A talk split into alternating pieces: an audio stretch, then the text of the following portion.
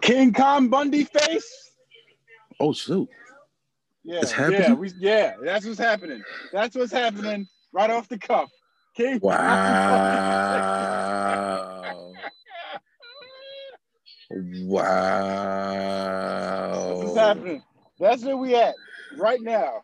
Did you just get yo? Hold up! I feel like I'm on an episode of Cheaters or something. Like, hold on. Wait a minute.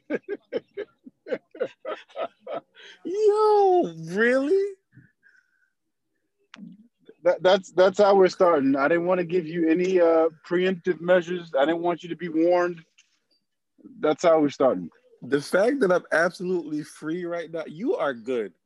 I'll give it to you. Because I got the invite and I definitely took it. I was like, oh, what's going on? What's happening? Okay. All right. Guys, if you don't know the voice, that's V. George Smith. That's Podcast Whore. That's Chatty House Ambassador. Nigga, I'm here today. I just want you to know I brought you up here for smoke. I just want you to know that right now. Listen, whatever faith of family, peoples, my peoples, do not allow this cretin to bully me. Hello, beautiful people. How are you out there? No, wrong podcast. We ain't doing that. We ain't doing that. That's my thing. Not this tagline. I got a tagline. Nope. Not this one. That's my thing. Yeah, okay. Well, find another thing for this podcast. All right. Okay. All right. This man really gaffled me for a pie and did not. Ladies and gentlemen, let me tell you what's going on. Whatever face crew, this man literally sent me a Zoom invite with nothing, with no warning. I text him, what's going on? We chatting? No response. So I'm sitting here just waiting in the Zoom room and this boy just came in here and hit record and just started. Okay. You need to be quick on your feet. Have you not heard of Nate Robinson, nigga? You got to be quick on your feet.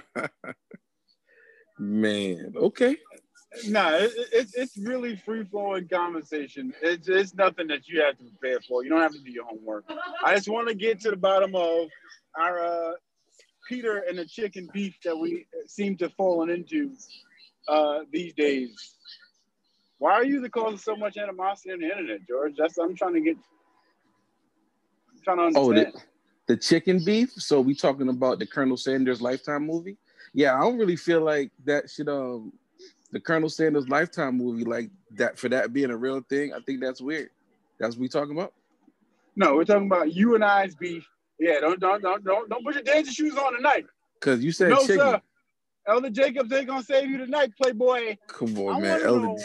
Elder Jacobs is the present help in the time of trouble. We'll talk about the homie. Shout out to Elder Jacobs, man, for real.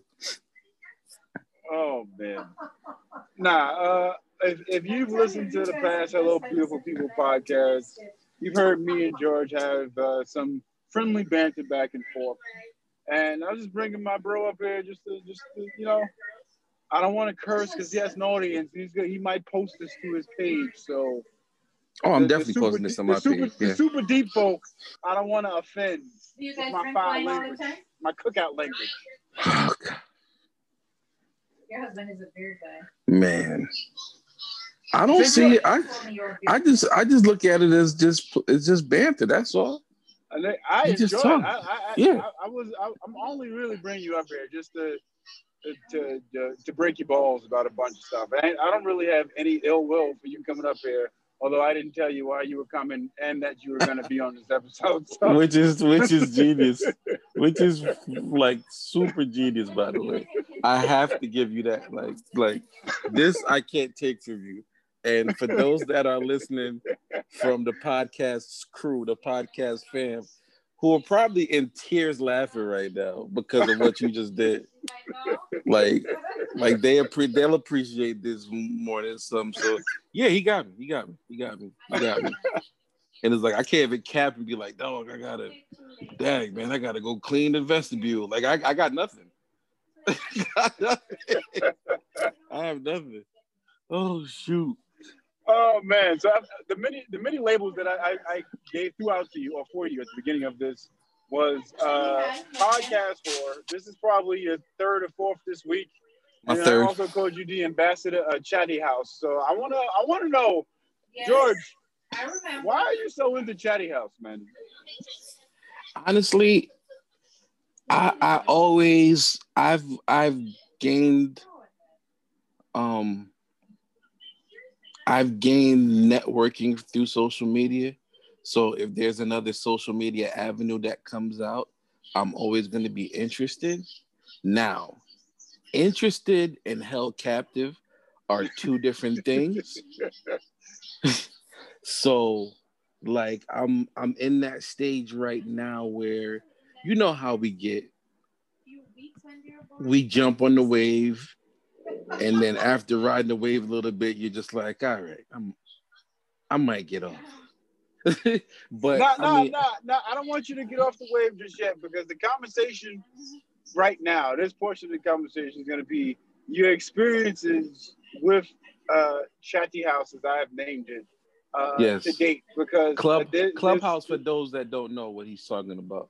Yes, for those that need the actual Chatty House vernacular. Sure, Clubhouse. But I was gonna ask you what you got out of Clubhouse, because I've been on there and I barely use it. I've been in a couple rooms. All right, I'll break down for those who may not be informed of what Clubhouse is.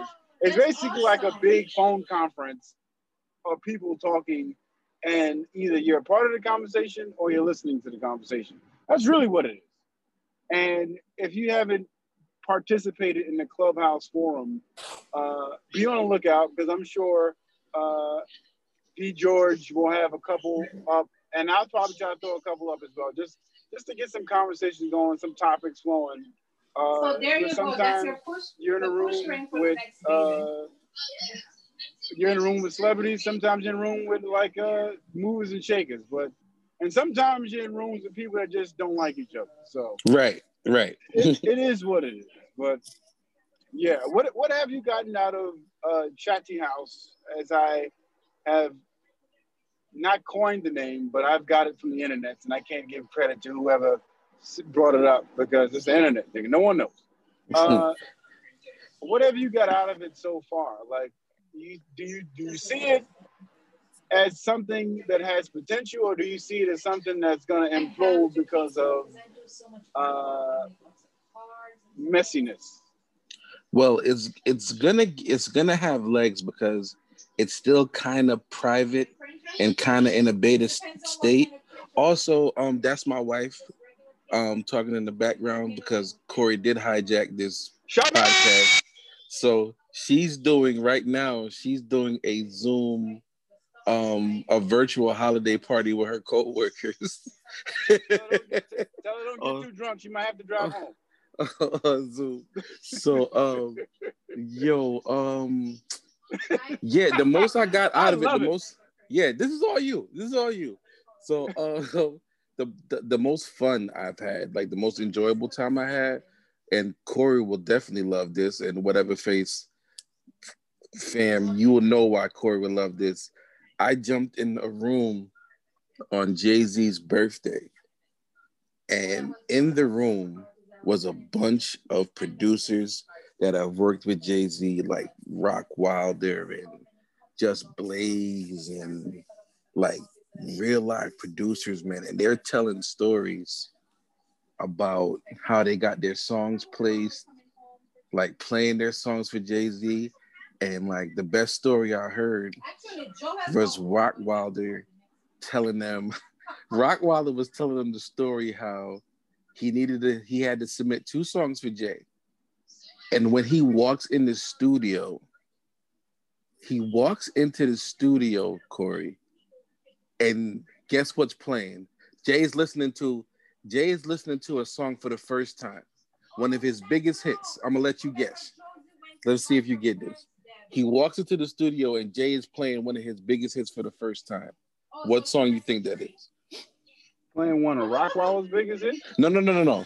Rockwilder was like, say you're Jay. I'm Rockwilder. I'm walking into your studio. You're listening to a song that you got that turned out to be one of Jay's biggest hits. So while I'm sitting there waiting to submit this song to you, the whole studio got this song on repeat. but no, guess. See if you can guess the song. I'm gonna say Hard Knock Life. No, we're talking biggest commercial song. I'll give you one more guess because you're gonna figure it out because you're a Jay fan. Give me a hint. No, because you're too big of a Jay fan, fam. You're too big of a Jay fan to give you a hint. This is a big hit. All right, so what, you can just say yes or no. Was it pre Black Album Jay or was it post Black Album Jay? See, I'm not chronologically correct when it comes to my Jay-Z fam. I'm sorry. I think they're more liberal with alone. One of his biggest hits. Yes.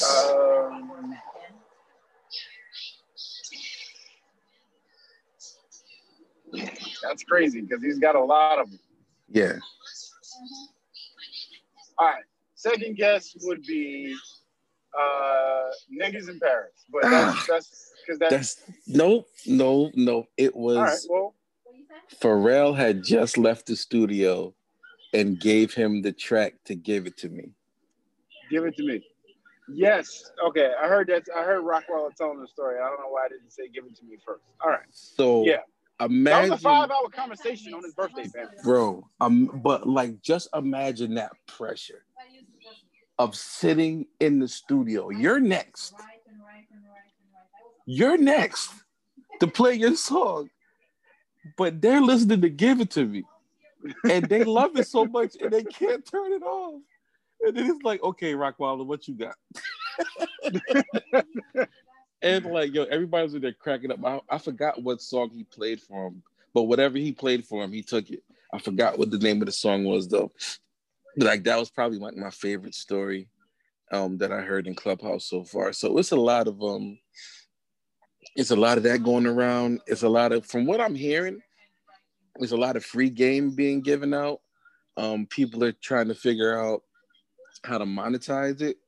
So I've heard of people like having different kind of merch, from clothes to hot sauce to people selling tracks, and so it's a lot of that going on. So, and it's still invite only, it's still iPhone only. So imagine what's gonna happen when Android don't open it up. Don't open it up. Keep it iPhone only. Make it exclusive. It's gonna happen, bro. Nah, man, make it exclusive. You want to join? You have to have an iPhone. That's what I would do. But I'm not gonna give these guys free game who already got the app going. I'm not gonna give them free game. But yeah, that's what I would do. But yeah, that'll probably be my favorite part of it. There's been, of course, with anything, there's bad sides of it, and people using it in like a corny or weird way. But I kind of recently I kind of be aligning with the smaller rooms that people I know are in, so I'll do that more than anything. Hey baby, Corey just invited me to a daggone podcast and didn't tell me. He got me in the podcast right now. He just invited me and pressed record.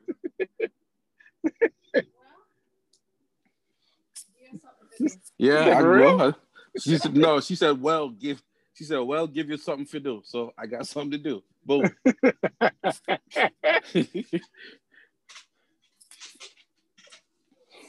Oh man, you mentioned the rooms that you was in, and probably one of the first rooms that I joined on Clubhouse was Meek Mill doing like a demo session where people were just playing songs for him, which I thought was pretty dope. He had his manager in there. He had, and he was calling producers up. Hey, play your beats. And if they heard something, he'd be like, yo, send me a pack. I don't need one beat, send me a pack. And then he would give constructive criticism to the rappers that were being like, yo, Meek, let me play you my song. Like the room would be like, nah, that's whack. What else you got? Like, so that's one of the first experiences I had.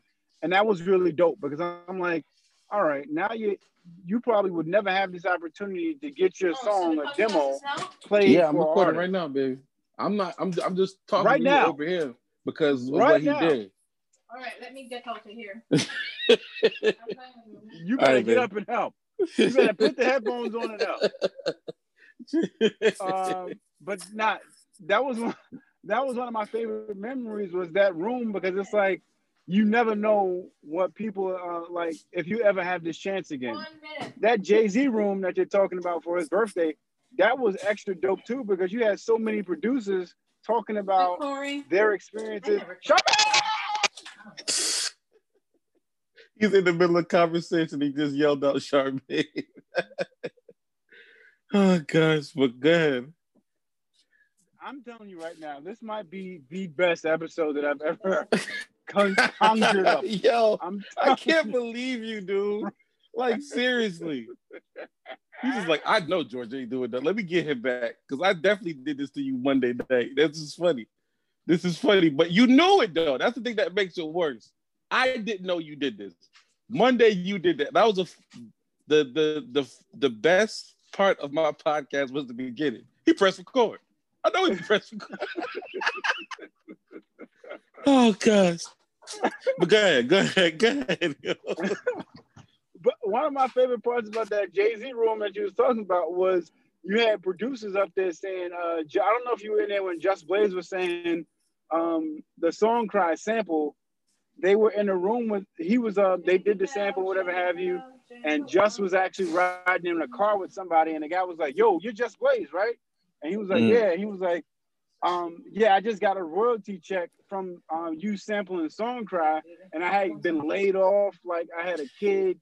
And he was saying like, that was probably one of the most rewarding stories is because that's full circle. Like, you don't even know who this guy is. He's driving you around and you saw he's telling you he just got a royalty check because you sampled his song for a Jay-Z record. That's crazy. Yeah. So like that was one of the other for me, one of the high moments of Chatty House was being in that Jay-Z room for his birthday. I was hoping that Lenny S would have probably grabbed Jay to bring him in the room, but Jay was probably like, nah, I'm all right. Like, I ain't coming to y'all BS. But, I think the most famous person that's been in the room is Kevin Hart, and that was him arguing with people. So, apologizing for his comedy special that was trash?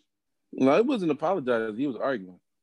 Oh, well, you see? Well, same difference. He was definitely arguing. Nah, but why I asked you if you felt it was going to implode is because, like, I've been watching, like, the side rooms that's coming up. And you can almost see it before it happens. It's like a bad accident. And I'm waiting for the opportunity or the time when somebody opens a room and like people start talking and it's like a full-fledged. I saw a tweet that said, I can't wait till the street niggas get a hold of Clubhouse and say, oh, well, I don't do this internet stuff and threaten somebody on Clubhouse. That's when it's really that's when you're going to get the bang for your buck. When the street niggas start threatening everybody else that's in the rooms because, you know, somebody pinged them to a conversation. Yeah, you can see where it's going. I can tell you right now where it's going. Something like that kind of happened. Like, there was an audio clip of this dude just losing his ever-loving mind in a Clubhouse room. Like, yeah, spazzing, like, going dumb. Like, just yelling at the top of his lungs at people. There's also, like, I was told that I was in the room. I always like the welcome rooms because I get welcome rooms that you never invited me to, even though you've been up there. You're that ambassador Clubhouse. Hey, those rooms. Hey, hold on. Man. What's this? What are we doing here? But like, I'll jump into a welcome room every once in a while because sometimes I get a little bit more information that I had, and then I was told there's this person, and I already forgot the name. But I guess the algorithm kind of sends you to follow certain people at the beginning. And it's this white lady, but then she's like a white supremacist. And like that's why in the group chat the other day, I was like, hey, what what does gaslighting mean? Because that's when it came up. It was like they'll invite black people on the stage and like just berate them until they leave the chat. And I'm like, really? So, I mean, there's a lot of bad to it. So you took part in the room that was berating us and stayed in there to watch us exit the chat. Okay. No, I wasn't there. No. That's what I got from what you said. That's what I. Come on, man. Don't do this. Don't do this. I'll leave quietly. I'll tell you that. It's one thing that Clubhouse has taught me. If I haven't learned anything else in Clubhouse, I can leave quietly and I'll be at peace. I'm in the wind. I'm gone. As these Clubhouse notifications are coming in now, if you need to scream, here's the place. That's the name of the room.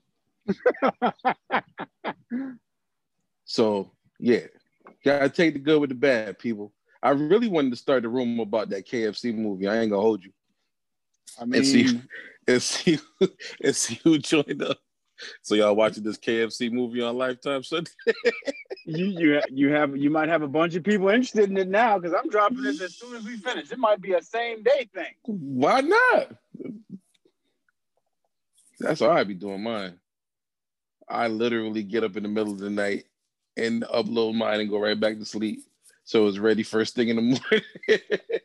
Nah, I'm saying as soon as this joint finish hitting the done button, I might throw this joint up just because I have been not planning this, but since earlier today when I text you and was like, you'll see me when the time is right. You should have known something was up. You should have known. Nah, I honestly, I just thought that was an idle New York threat. I'm going to be honest with you. I was like, yeah, whatever, dude. All right, they're not gonna let you into Connecticut, so it's whatever. It'll be at least 14 days till you get up here, so whatever, dude. It ain't Canada, nigga. I drive to Connecticut all the time. Oh my goodness, that's so funny. But I mean, it's good. I mean, as long as I guess one of my bigger beefs is not really a total societal beef. It's like more for our little world. Like these church folks ain't got nothing to talk about but church on this daggone Clubhouse. Do you not know this gave a whole bunch of people that normally had soapboxes on Facebook that people didn't pay attention to? This gives them the opportunity to give an audio voice to those soapboxes, because now I can put a room up, as crazy as it may sound. I think you posted something that said, "Get your prophecies tonight." Like, why won't I? Like, when will I get married, nigga? Bro, they ain't got nothing but time. They ain't got nothing but time.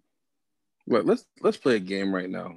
Let's just walk down the hallways of Clubhouse and read these rooms. All right. All right. So right now, Michael Blackson is getting welcomed to Clubhouse. About 305 people in that room. Anytime you see Spank Horton in a room, he's usually doing comedic stuff or having relationships conversations. Always. Now, these next couple rooms, musicians having a mentor. What's the next step? If you need to scream, here's the place. Music industry execs. Everyone wants to skip the process. 269 people in there. Oh, here's a good one that I probably would have jumped in. Wow, Keri Hilson. For those that don't know, Keri Hilson is pregnant. So that's probably what that's about. People are saying that it may be she may be pregnant for a movie. That was the cover up some people came up with. That she may be pregnant for a movie? That's what people are saying. Quite possibly. Which means I still got a shot, George. Oh gosh. Say be fruitful and multiply, huh? I'm just trying to do what the words say, huh? Listen, there's a lot of quarantine pregnancies going on. I seen Christina Milian, Victoria Monet. A lot of people stuck in the house, man. Shoot. Dang, George, you like the Yolanda Vega of this Chatty House, huh? What? Wait a minute. I need to Google Yolanda Vega because I'm not receiving nothing. Oh, and our friend Rich is in one of these rooms. Hey, Rich, please tell me what's going on in the biblical smoke room, and why are you listening to Christian apologetics and the state of the Black church? Yo, we should hold up. We should send him a Zoom link and then ask him to. Hold up. Let me see if he'll join. Yo, this is gonna be funny. So you got me. I'm gonna get him too. Why not? Shoot, oh, man. Hold up. I'm not gonna say nothing either. I'm just gonna send it to him. No words. Yeah, why not? Shoot. He ain't gonna be like, hey, it ain't Monday. I'm not gonna respond to nothing. Let's see what he does. But continue.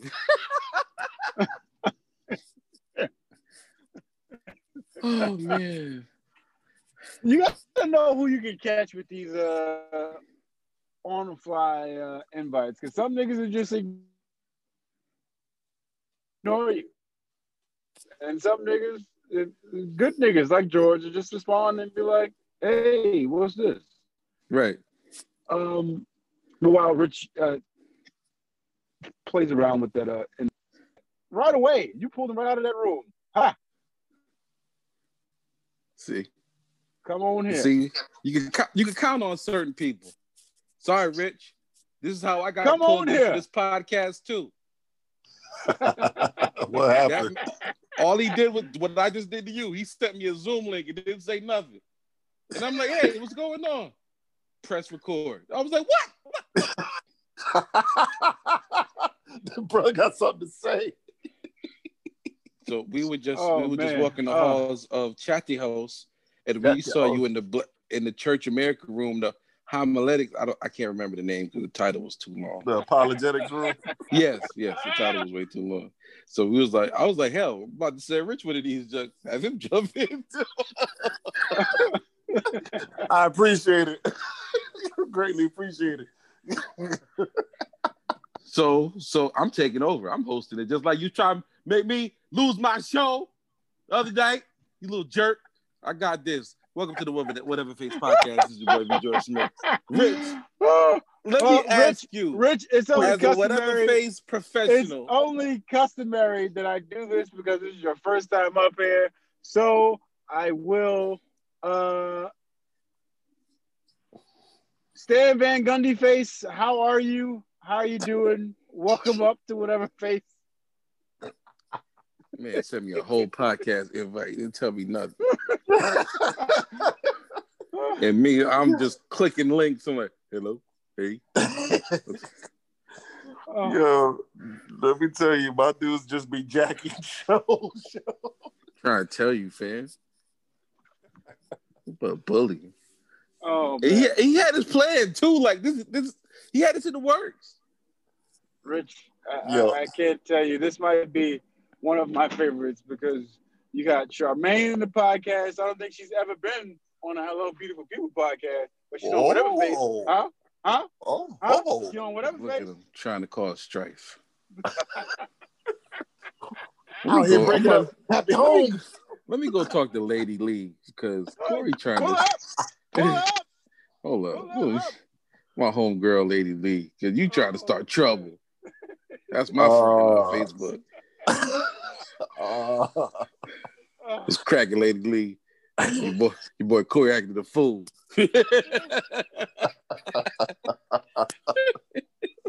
Yo, this is Rich, as you can tell, we were up to no good. Like this is really just no good, completely. And I'm glad to be here for it. Well, I'm glad you're here. Because... So, what are you doing in these church off the hinges Chatty House rooms, Rich? Was that a good one? Was that a good one, Rich? That I kind of like that. Okay. Church group Chatty House. George, you jerk. You pulled him from a good room. Ah, well. He'll live. Bro, I was trying to see if, you know, by the title, it was like, because I know what they were supposed to be talking about in there. I didn't finish listening. But for the most part, I know by the title, they try to get to a more centered understanding of the Bible, where you just ain't floating off believing what you want to believe without any proof. Rich, we're not here for all that Bible study talk. Not tonight. We're here to make jokes. You want to know what your highs and lows are about Chatty House so far? So you should have asked me that. You should have asked me that. First of all, George asked the question. That was George's weak-ass question. Well, I was answering that particular question, but if there's a specific that was George's weak-ass question. Look, if there's a specific way you want me to answer these questions, I will get right to it, but you're not going to come at me for giving you an explanation. This man sent me a whole invite. Yo, you're blindsiding me now. I don't think I like it. Hey, welcome to this room, Slap. Hey, you got me messed up, man. Oh, man. So wait, I could be Baptist in here and cuss a little bit? You can be completely Baptist in here. I told you this was the after dinner talk. I told you that. Okay, so I'm going to space out my cuss words throughout the duration of this podcast. I don't use them all and be repetitive. Do combinations. Do combinations. We're going to use this part and play it on George's page. So use combinations.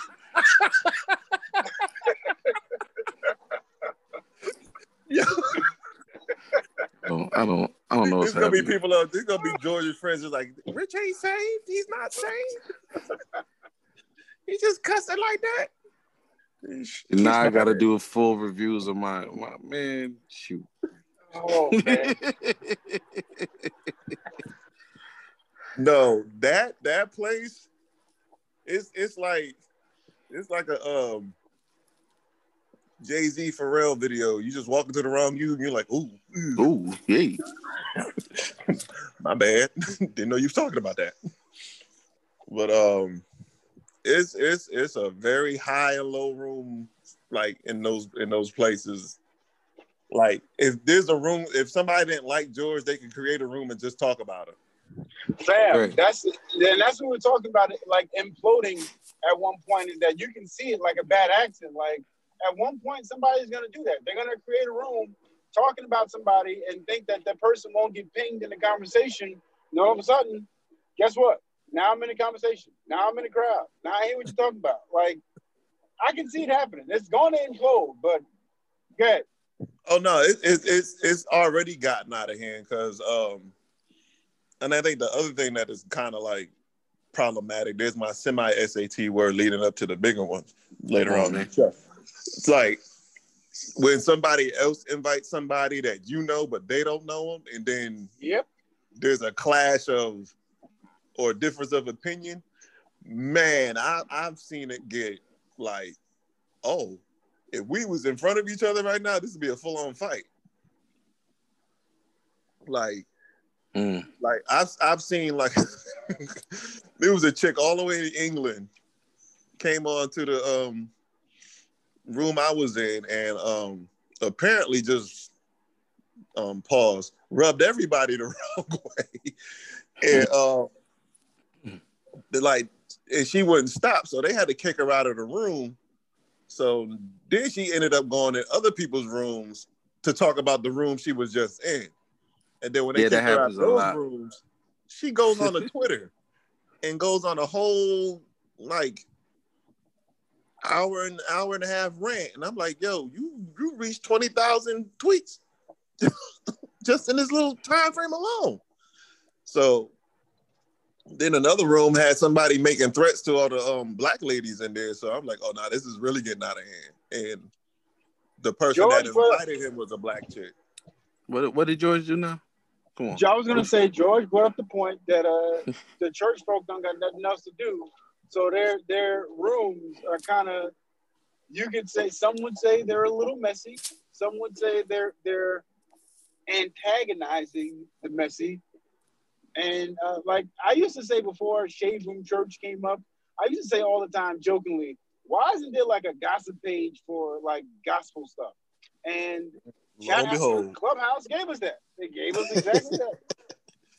And bro, I don't even think we've seen a half of it either. Right. I just want there to be some sort of balance, man. Like, can I be saved and like get on an app like that and just have a conversation with you about how much we like an episode of Martin or something like that? Why does everything that I speak about have to be pertaining to a place where the majority of the people that are up there probably haven't been in years?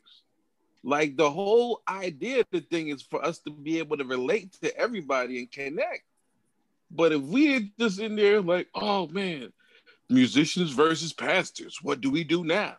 And Prophecy Monday, like, come on, man. Bro, I got pinged for a room. And now, mind you, I am an average drummer at best, right? And I got pinged in this room for musicians and mentors. Yo. I'm sitting over here like, nah, all y'all sound like y'all don't want to be told nothing. And somebody should just accept whatever it is that you are without checking you. Right.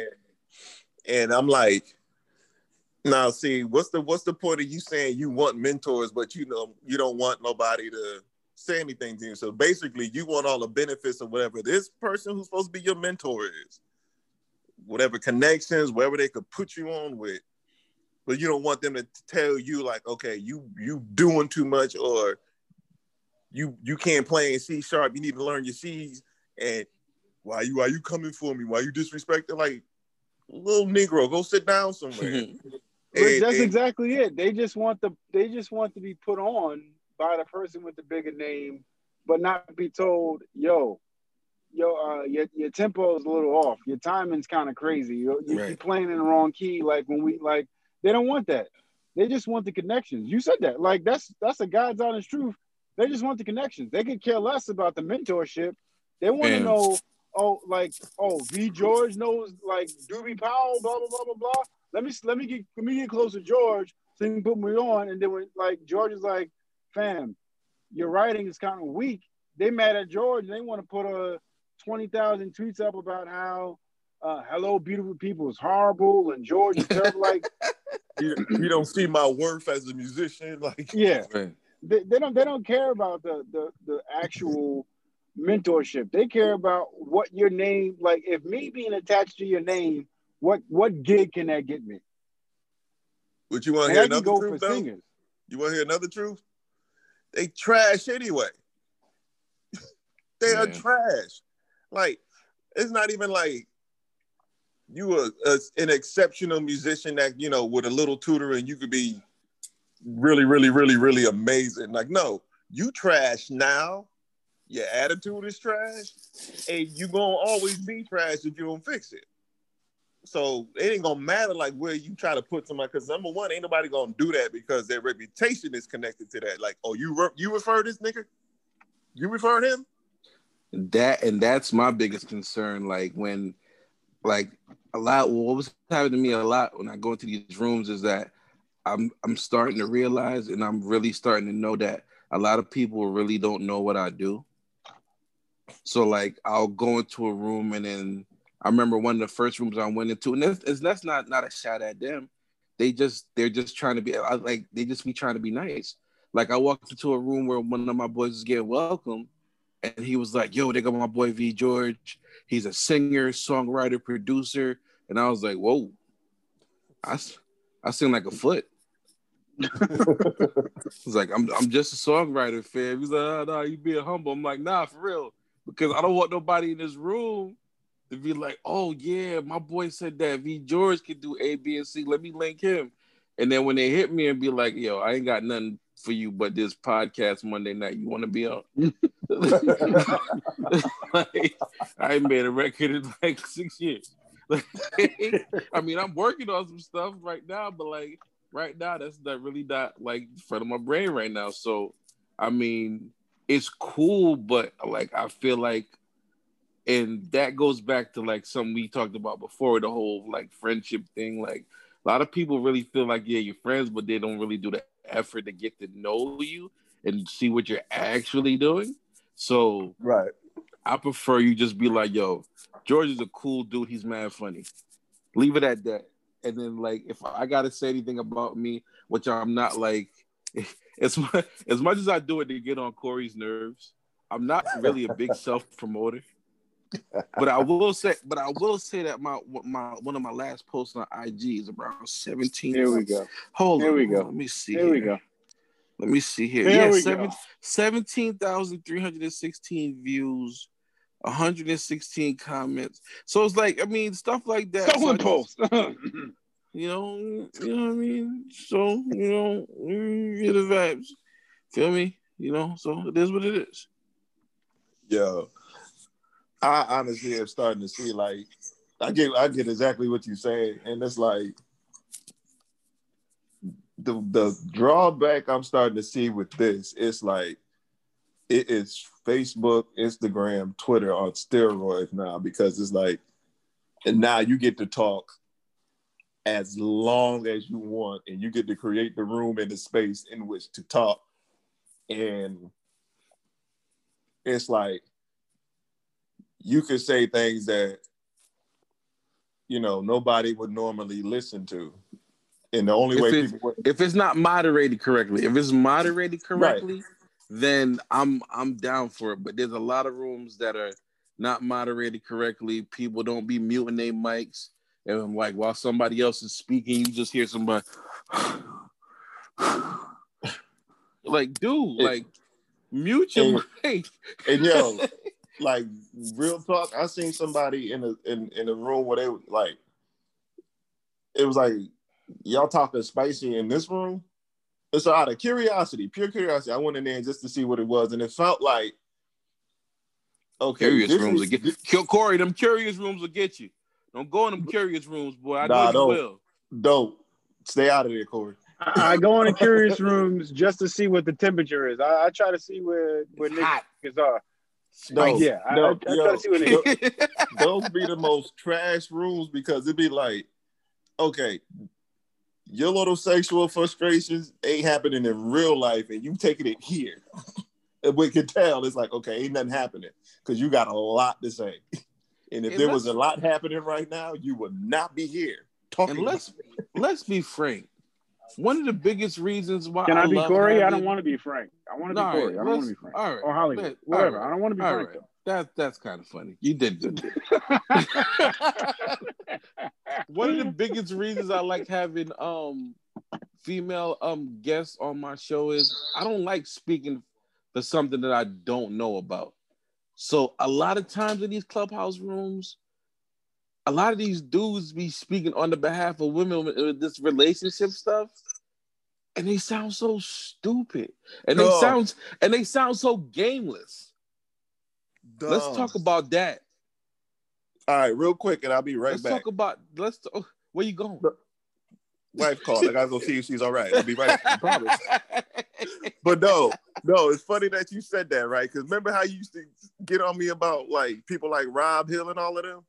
Yes. And I used to be like, nah, man, they saying some good things. And then when I really started to look at it, I'm like, you can't get nobody on your own merit. You got to sit here and say all this flower-ridden crap that you can't even, like, hold somebody down with. I'm like, yo, for all this information you got, you couldn't keep LeToya Luckett for a month or something? Jeez.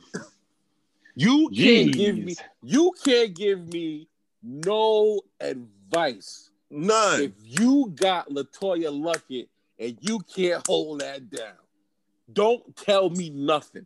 Don't even tell me. LeToya Luckett is on TI. Come on. Don't even tell me if I see a red sign at the end of the block, I should stop my car. Because of you, I'm running the stoplight. That's how much I don't want to hear you talk. When you have a LeToya Luckett and you got all the answers and you can't hold that down, shut up.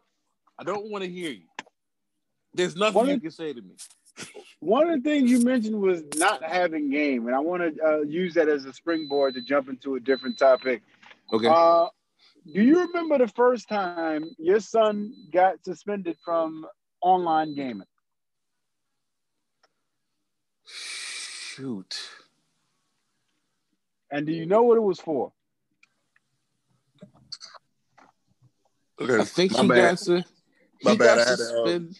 I had to check on the wife to make sure she was all right. She said, all right, go back to your friends.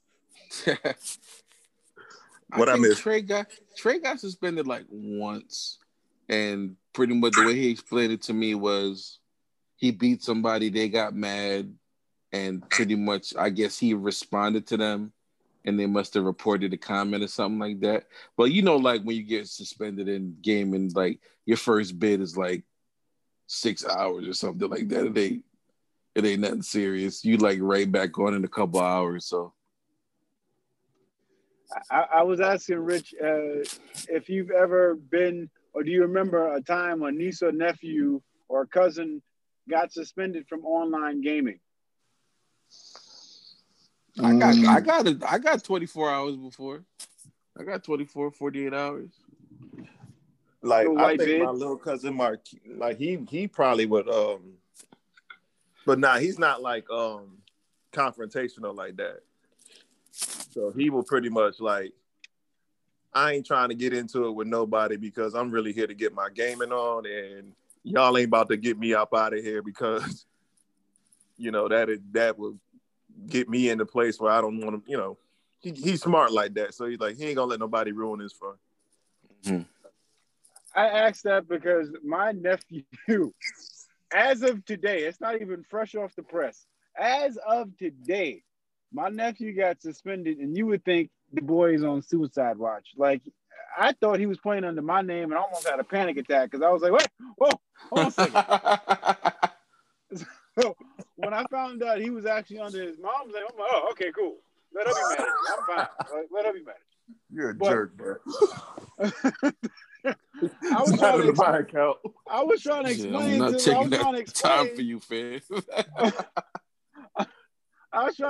to his mom and his grandparents. I'm like, nah, it's normal. Like, you get into, you know, crazy banter online. I'm like, what did he say? And they're like, oh, well, he said he was using curse words. I'm like, it's not that bad if you hear how these 8-year-olds talk to grown men. So, like, I've been in rooms where these white kids will call you a nigga because you kill them on Call of Duty 3 times. Like, hit up, yes, you dirty nigger, and it's like, okay, whatever. Your mom makes me breakfast in the morning. Like, you say, like, it's like that.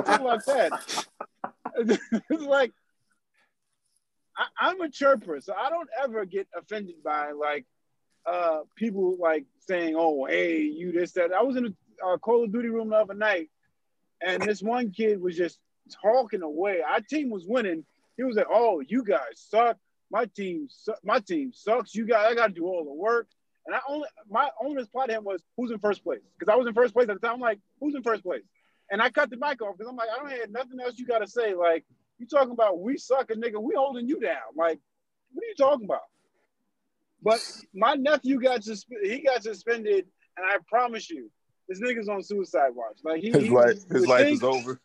It completely over. Completely over. It's like, oh, damn it, Daddy. I'm trying not to laugh at the nigga, but it's completely over. It's like, ah, oh, damn it, Daddy, it's over. They got a tank up in a room. You got a tank up in a room, wrapped up in a blanket. Nobody knows. I'm like, nigga, come on. It's PS4. Let that man watch some. You gotta watch some Empire. See how Cookie held down Lucius for 17 years.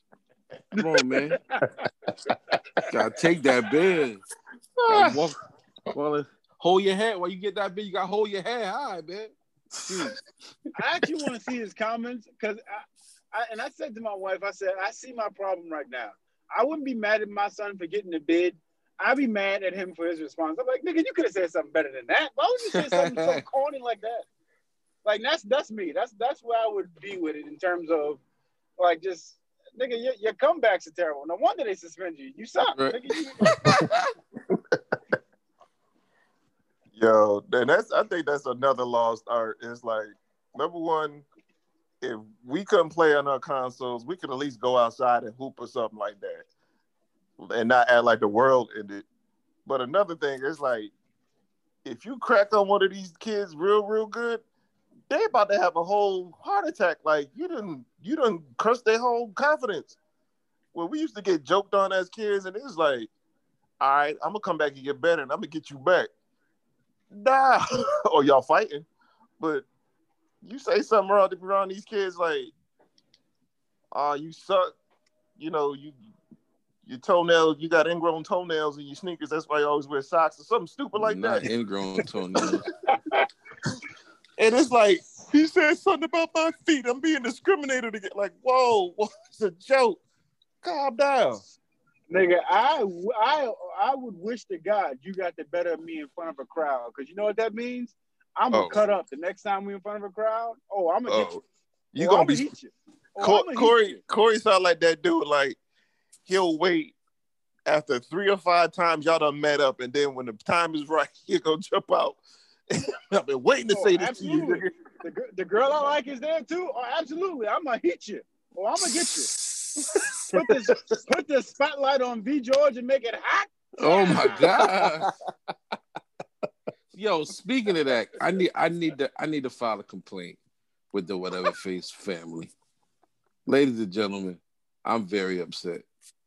I decided to go out on a limb and get the BET Plus app because they had the Wayans Brothers on the app. Mm-hmm. I come to find out after concluding the second season, all they had was the first 2 seasons. Yeah. BET some niggas. And we all know the first season of the Wayans Brothers was trash. Big trash. So I get through the second season, getting ready to start the third one. Amazon Prime is like for $2.99. I was like, for $2.99 what? Yo, BT, y'all need to run me that $9.99 back, yo. Well, you shouldn't have paid for BT Plus. Wayans Brothers is everywhere, like the Chappelle Show, and that's not a plug to watch the Chappelle Show. That's just telling you. There's other ways you can watch the Wayans Brothers. It's different when you ain't got no commercials and you can just go. Sometimes there's bloopers after and you can just go straight through. That junk is clutch. It's so clutch. So I'm upset. I ain't gonna lie to you.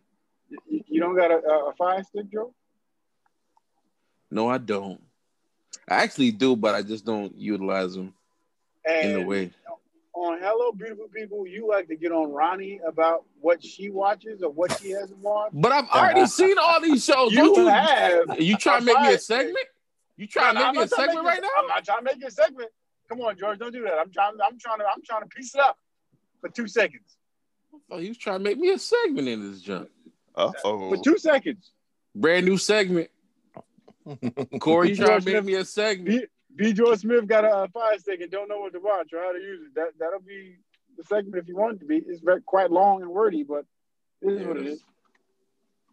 That's what she said. That's what she said. Mm-hmm. Look at the immaturity coming out now. Hey, you leave doors open, niggas walk through. There you go. Can we go back and talk about how niggas ain't got no game and they use what they... Like, can we talk about that?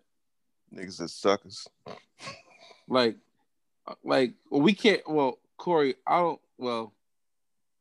we can't count Rich in this because Rich a pretty boy. Rich, like, they just walk up to Rich. Nigga, speak for yourself. Nigga said we can't count Rich in this because Rich a pretty boy. Nigga, I've been there, Corey. I've seen it. You seen that GIF?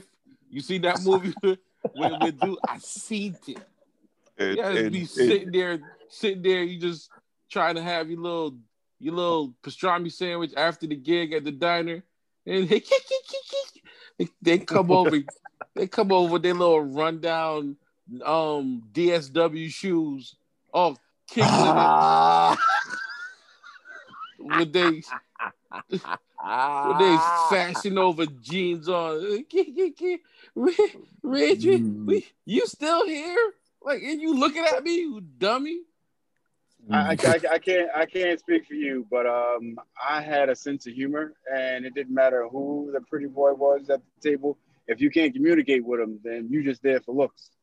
Well, thank God I could communicate, because George knows it's like, you know, and that's why George is my boy, because like he has seen many a thing, and that's why we call each other Sean Kemp and Gary Payton, because there's been a lot of alley-oops thrown, a lot. Yes. And, so. And if we were to tell those stories, let's get Charmaine back in the room before we start. Come on, man, what you doing? What are we doing here?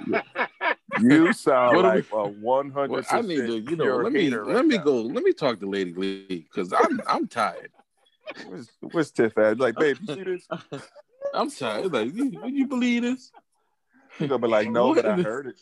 What in the name of the Knicks is going on? No, but you know what it is, yo? Because I had to work hard, yo. I'm a big dude. I wear glasses. So, like, my sense of humor had to be the first thing to go out. Like, I'm not busted, but I had to, like, you know, I had to work a little harder than y'all niggas. But even if that's the case, though, like, one thing I respect about you is, like, you decided to find out, okay, what works.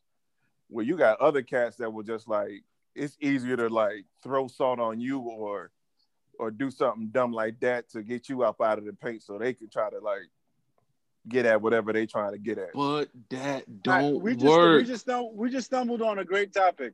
What's the best qualities of a wingman? Because he's important. A good wingman is important. What is the best qualities of a wingman? Selflessness. Oh, my gosh.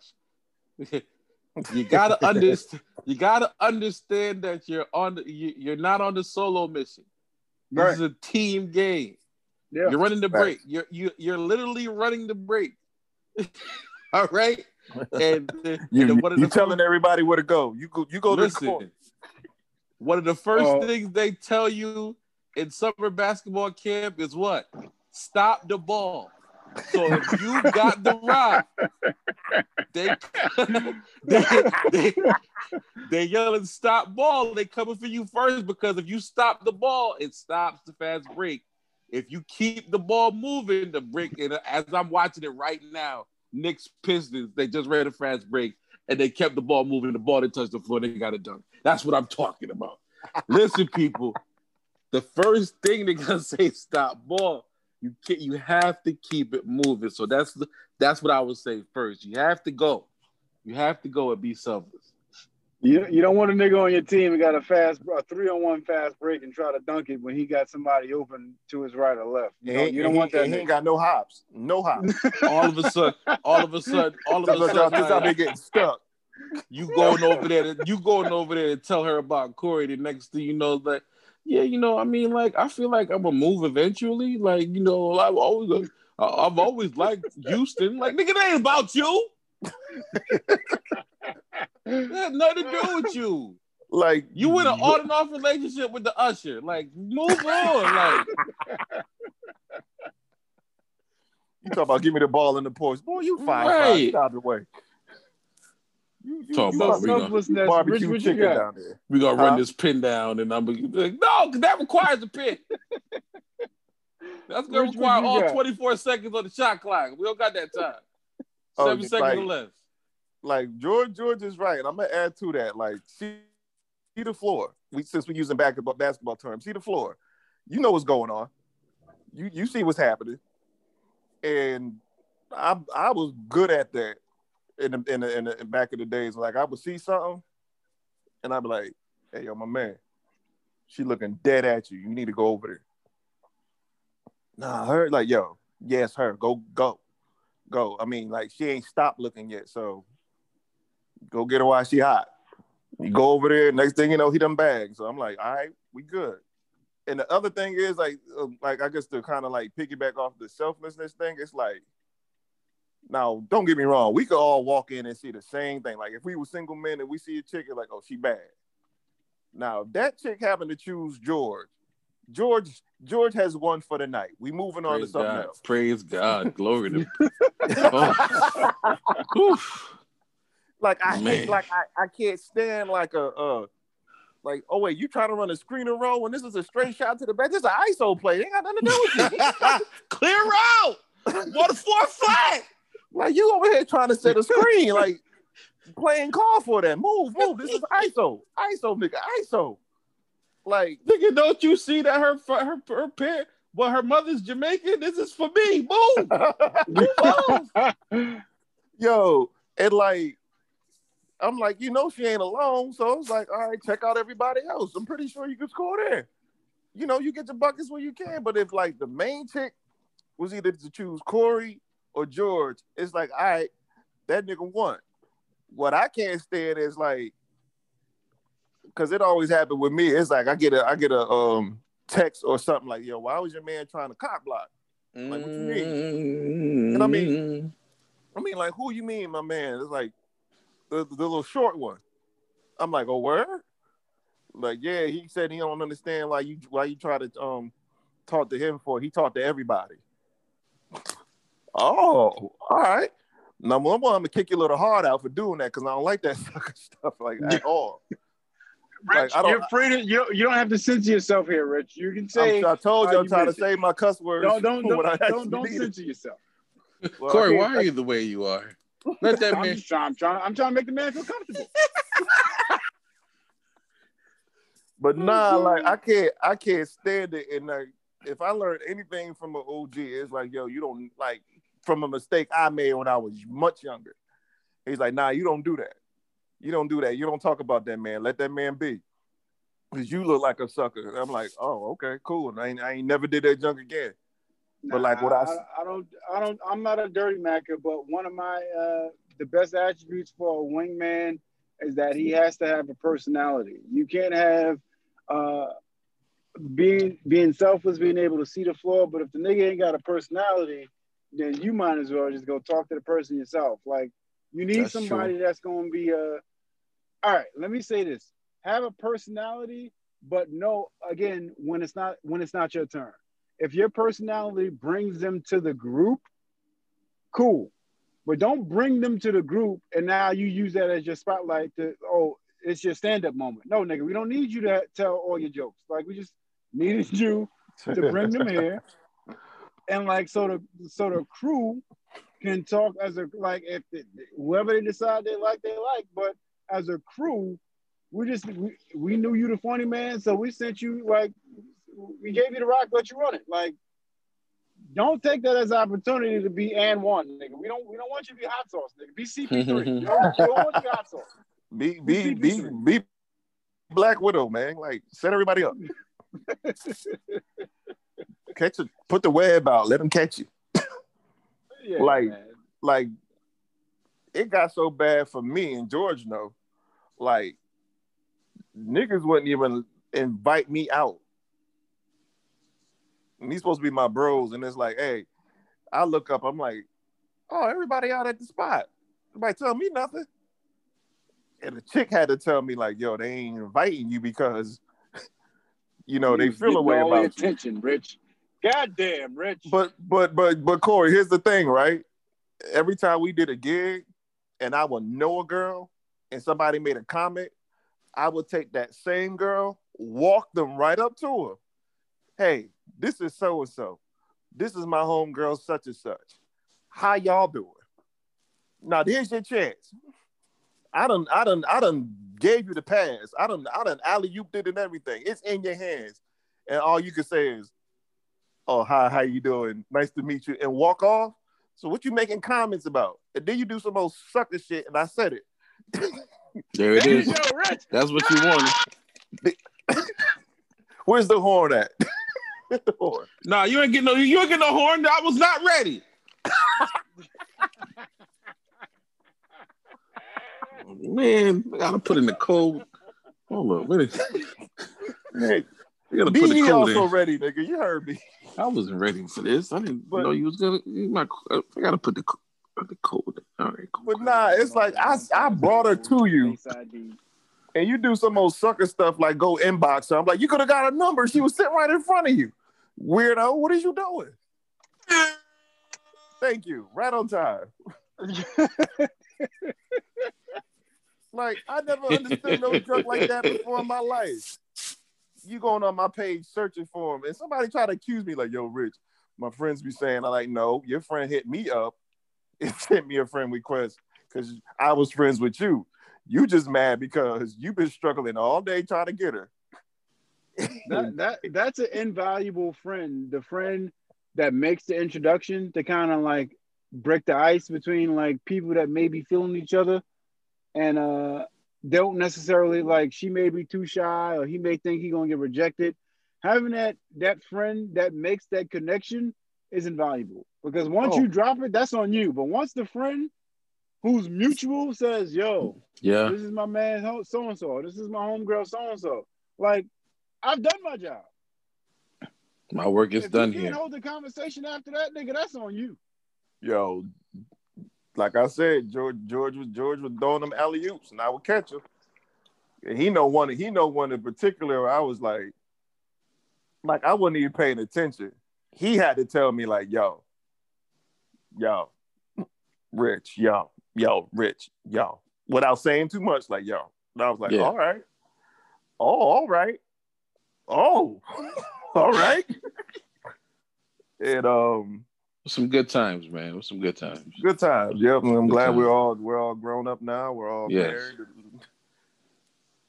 But nah, like I can't understand some dudes, and it's just like I figured it out, especially on the church scene, like why like some dudes wouldn't like somebody like me or George, or I don't know how Corey was at that time, but it's like people had like a low-key disdain for me and George whenever we showed up. Because they're like, okay, here come George with the personality, here come Rich with the looks, and it's like, oh boy. And it was like, nigga, we don't care. We ain't even on that. We here to chill out and have fun. I was always the funny guy. Me and my god brother Boomer, if we ever were in the same room at the same time, it was whoever else. Boom was a cool dude, man. Cool dude. It was there. It was there. Like we were the ones that like we make the girls laugh. We did all this other stuff, and it's not like on some trying to toot my own horn, but like we weren't up on it. Like, oh, we wanted the girl. Like, nigga, we just that was our personality. We talked to people everywhere. That's all. Like, I don't know. I guess it is kind of a like. Doobie used to always tell me, like, he was like, dude, I'm not even trying to be deep. Like, you're anointed to make friends, bro. Like, it's just different the way you do it. And I was like, what? Yeah. I was like, no, but he was so serious, because like when we used to go places, like went to Ohio once, and then we went to Houston another time, and he used to watch how I moved. He'd be like, dude, like people just kind of gravitate. And it's like, and I don't get me wrong, I appreciate it, but when you are in relationship with so many people, you tend to get let down a lot too. So that's also a part of it. So I mean, it comes with some bad, but I mean, I've always been like a I take that back. I haven't always been this way. I used to be super shy, yo. That was back when my mom used to dress me in those clothes. Nah. Didn't see fit. That's why everybody gets a kick out of my Throwback Thursday. That's why I stopped, because I really felt like more people was laughing at me than with me. So like, time she sent me one picture. My mother sent me one picture, and I was like, no, Mom, that's it. That's enough. Because first of all, these shorts, no. she just started laughing. Like, I had to do a little better than this. Y'all had me out there looking crazy. But I mean, I would say it pretty much started in college, because I was just like, not in high school, I was just like super shy and super quiet. Like, I wasn't this dude. So it definitely happened in college, and then as it went on, I would just, you know, I just looked at it as closed mouth don't get fed. If I wanted, when I was dating, if I wanted to meet this girl, I had to let her know. I had to say something. So like when I was dating and I was like, hey man, you see this millennial, see these rare? I couldn't lean on that. I had to say something. I had to talk. So it was like, and a lot of times I was shooting for the, you know, for those that are familiar with baseball, I was trying to hit them home runs out of center field. I wasn't aiming for the right field porch, bro. I was trying to shoot. If I seen something I like, bro, you better believe, man, boy. George is trying to put 400 listen, plus. You know, these times I got shot down, fam. He going over the he going over the green monster like over there. So I go for it. Y'all see my wife, nigga. I will play. I'll be going for it, nigga. I never forget. I first met my wife. My uncle saw her. He was like, "Nigga, how you lyrics that, nigga?" I was like, "Chill," because I be going for it, bro. Always. If I see it, I like it. I'm going for it. Nah, you talking to a nigga that I make fun of myself all the time. So every joke that somebody makes, every fam. Yeah, like, yeah. Fam, there's no joke that you can say to me that I haven't already said to myself. Trust that me. Way, when you say a joke to me, it's coming. I'm on my toes like Muhammad Ali. Nigga. So the moment you, and that's a good thing about me is that I'm always on my toes. The quick wit is family given. My father was the same way. He could spit back with like a sarcastic comment on a fly. And like when Hitch first came out, nigga, you talking to a nigga who went to a bar in college and used a Hitch line to get a girl's attention who was she worked at the bar but she was off. So the bartender was like, because he knew me by name and I was underage, had a fake ID, but them niggas let me in anyway. They didn't care. So I said to the nigga, I'm like, yo, who's the guy at the other end of the bar? Like, what's her drink? And that nigga was like, oh, she's drinking this. I kid you not. I lie to you not.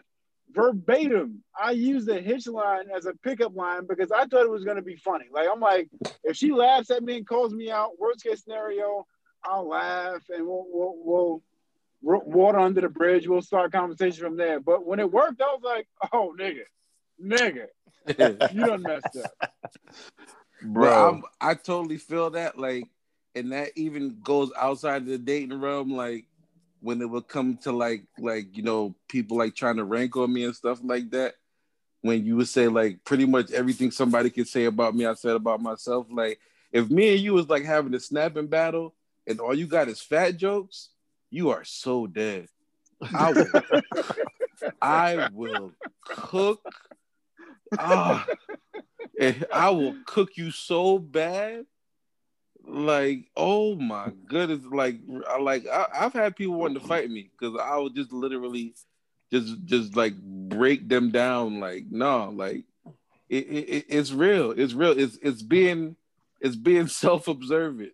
Because a lot of people got these issues about themselves and don't want to be honest with themselves about it, and then when somebody say, you old four-eyed nigga, like, how dare you? Like, nigga, I've been wearing glasses my whole life. You if you know how many times I've been called Little Bill in my life, it's like, nigga, oh my God, I got it.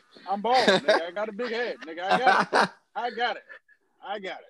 Yo, y'all are making me crack up because it took me a minute to get to like a sarcastic moment because I be ready to punch you in your face, especially if I don't know you.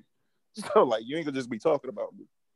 Like, high school, if it wasn't for basketball, I was that awkward kid that still read comic books. And plus, my high school was like, for the better lack of terms, it's like, them niggas was too advanced. Niggas was drug dealers. Girls was pregnant my first day of school. I said, I'm not ready for none of this shit. Like, I can't bring no baby home. My mother's gonna kick me out and make me take care of it. Like, I don't know what I'm gonna do. So I was like, let me just get through high school because I'm like, y'all are way ahead of me. By the time I got to college, I didn't figure out that there were certain things that I was doing that was working for me. I was just being what it was. Mm-hmm. But the evil side of me at that time, like it would be like if the wrong, like if I'm with my friends and we joking and we and y'all clowning me, it's cool. But if I don't know you and I don't like you and you start clowning me, that's why I'm like, oh, okay, I can't fight you because I don't want to get kicked off campus. What I will do is talk to your girl though, because you got me messed up. You think it's funny? See, like, oh, you see, I never had that power at all. I'm gonna tell your girl a joke. Nah, Rich, you needed somebody like me in your life because I had my boy Vincent, and he's been up here a couple times. Vincent was the for lack of better terms, he was the nerdy one. He was the glasses wearing, awkward around people, like. But I would joke on Vincent constantly in like the privacy with just me and him. I would joke on him constantly. And like, it wasn't like, oh, take it easy jokes. I would literally dig into this nigga like on some like, nah, you gotta be prepared for the streets. Lord. Ooh, goodness gracious. You gotta be prepared for the streets. So when Vincent like finally came into his own and realized, oh, my nerdiness, I can use to my advantage. Nigga was unstoppable. Because it wasn't like, you couldn't hit him with a, oh, hey, four eyes, or hey, oh, you're this, you're this. Like, he heard all of that stuff already. So when he finally like came to his own and was like, all right, this is who I am. I'm gonna embrace it. I'm gonna move on. And I'm like, I'm gonna joke on me. So that way, by the time you get to it, like George is saying, nigga, these four-eyed jokes, by the time you get past that, I'm gonna light your ass up now. Yeah. See, Corey, what you was to your boy before high school, that's what my basketball teammates was to me when I got to college. It would be like, yo, Rich, what was your nickname in high school? Duck, because you walk like one, nigga. And I'm like, oh, word? I'm like, yo, and it was my boy Chew. Shout out to my boy Chewy, but he would like blink every time he talked. I'm like, what kind of fucking nervous condition do you got when you gotta blink your syllables out, nigga? And what I mean, see, there you go. I'm like, you talking with your heads, like you trying to find the words, like what you doing? Like it may, but it was like on top of that, it was like we could joke on each other, but don't let them lame dudes just like we don't know come and joke on me, because now I get like, all right, I know this is coming out of left field because you feel a way about me. I also know your girl a freak. So this is what I'm going to do. Okay. Keep joking. Found out she liked me. Okay. We in college. They ain't nothing but the first year. They ain't really your girl yet. So she for the campus. Is. She for the campus. She not for the street. She for the campus. I love it. Yeah. She for the quad. Right. And so I'm like, all right, I ain't going to say nothing. I ain't going to bring it up. I'm going to smash and send her right back to you. And that's why I was like, okay, I can use my light-skin powers for evil. Like, it was like, nah, you like, don't do that to me. And to this day, there are dudes who had got it messed up with me that I knew they didn't like me. And I'm like, yeah, but I know your girl. So say what you will. I'm just sitting there like, mm-hmm, mm-hmm, mm-hmm. Oh, light skin, pretty hair, nigga. Look at this nigga over here. And I'm like, I know where her tattoo at right now. Oh, Lord. She just sent it to me. Matter of fact, hold on. I'm looking at, matter of fact, I would do some ignorant stuff like look at the girl new she sent me while the nigga is talking trash to me.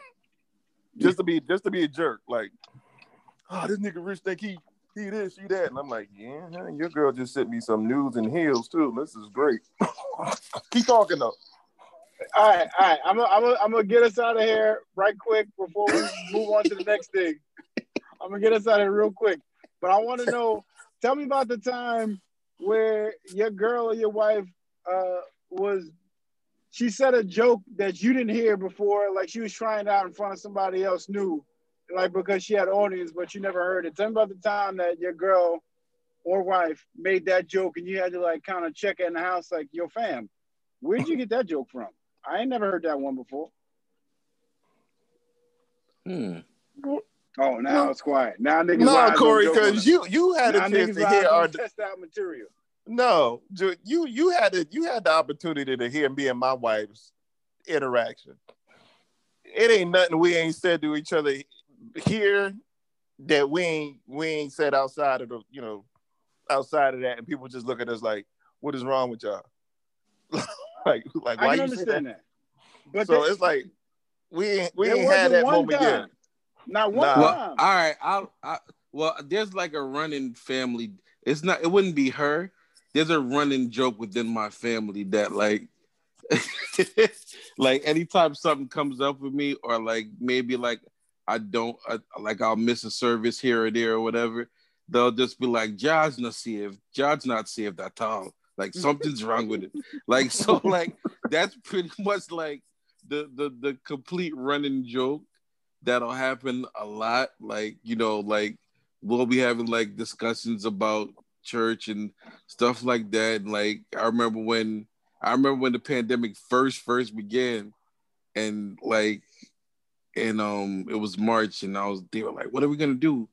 Should we go back like this one more Sunday? And like, and then my mother was like, nah, but then talk to her. Then all of a sudden I heard, yeah, church Sunday.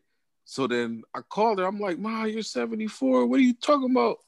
Blah, blah, this and that. She was just like, yeah. You just don't like going to church. And like, everybody just started laughing. So, oh, wait. Go ahead. I just thought of something, but go ahead. So, I mean, that's pretty much it. Like, my wife likes to clown me, but she likes to clown me with my family, like with my boys. Rich knows, like, if there's like a joke going on, she's like a... Oh God, she's merciful. Like she'll be like it'll start, and she'll be like, "Hey, Rich, hey, remember the time?" And like, so it's like she won't do it on her own, but she'll definitely like get like team up with somebody, and then like just like try to clown me, and I'll just be sitting there. You know, her and my boy Chris Brown, they are infamous for that.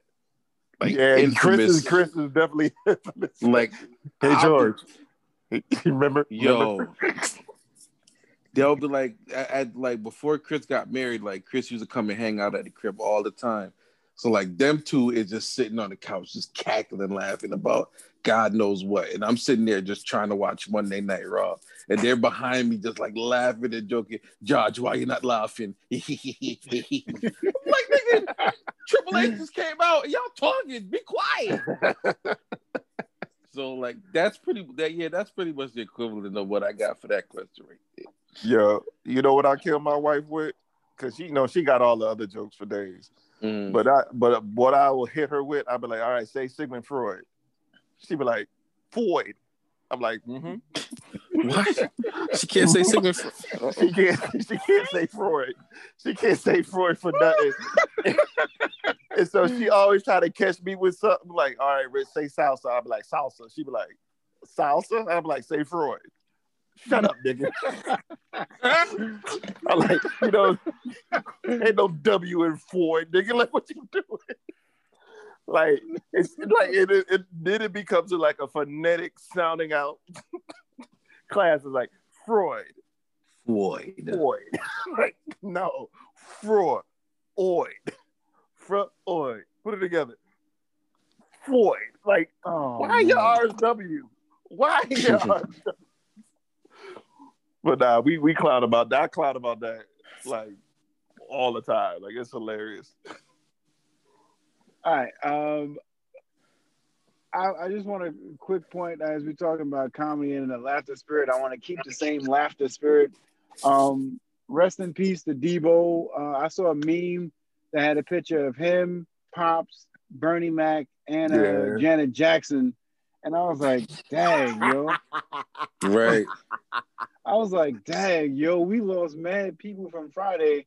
But this is just my appreciation segment right here for you guys. Just, you know, your favorite memories, whether it be Zeus, whether it be Deebo, but like what your favorite memory was of Deebo.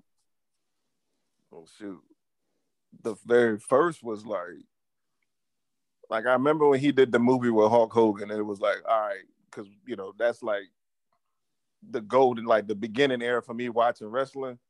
But when he actually showed up on TV, I lost it. I was like, oh, shoot. We got one right here. And I was just like, you know, blown away by that because I didn't think he would ever like be a wrestler for the time he was.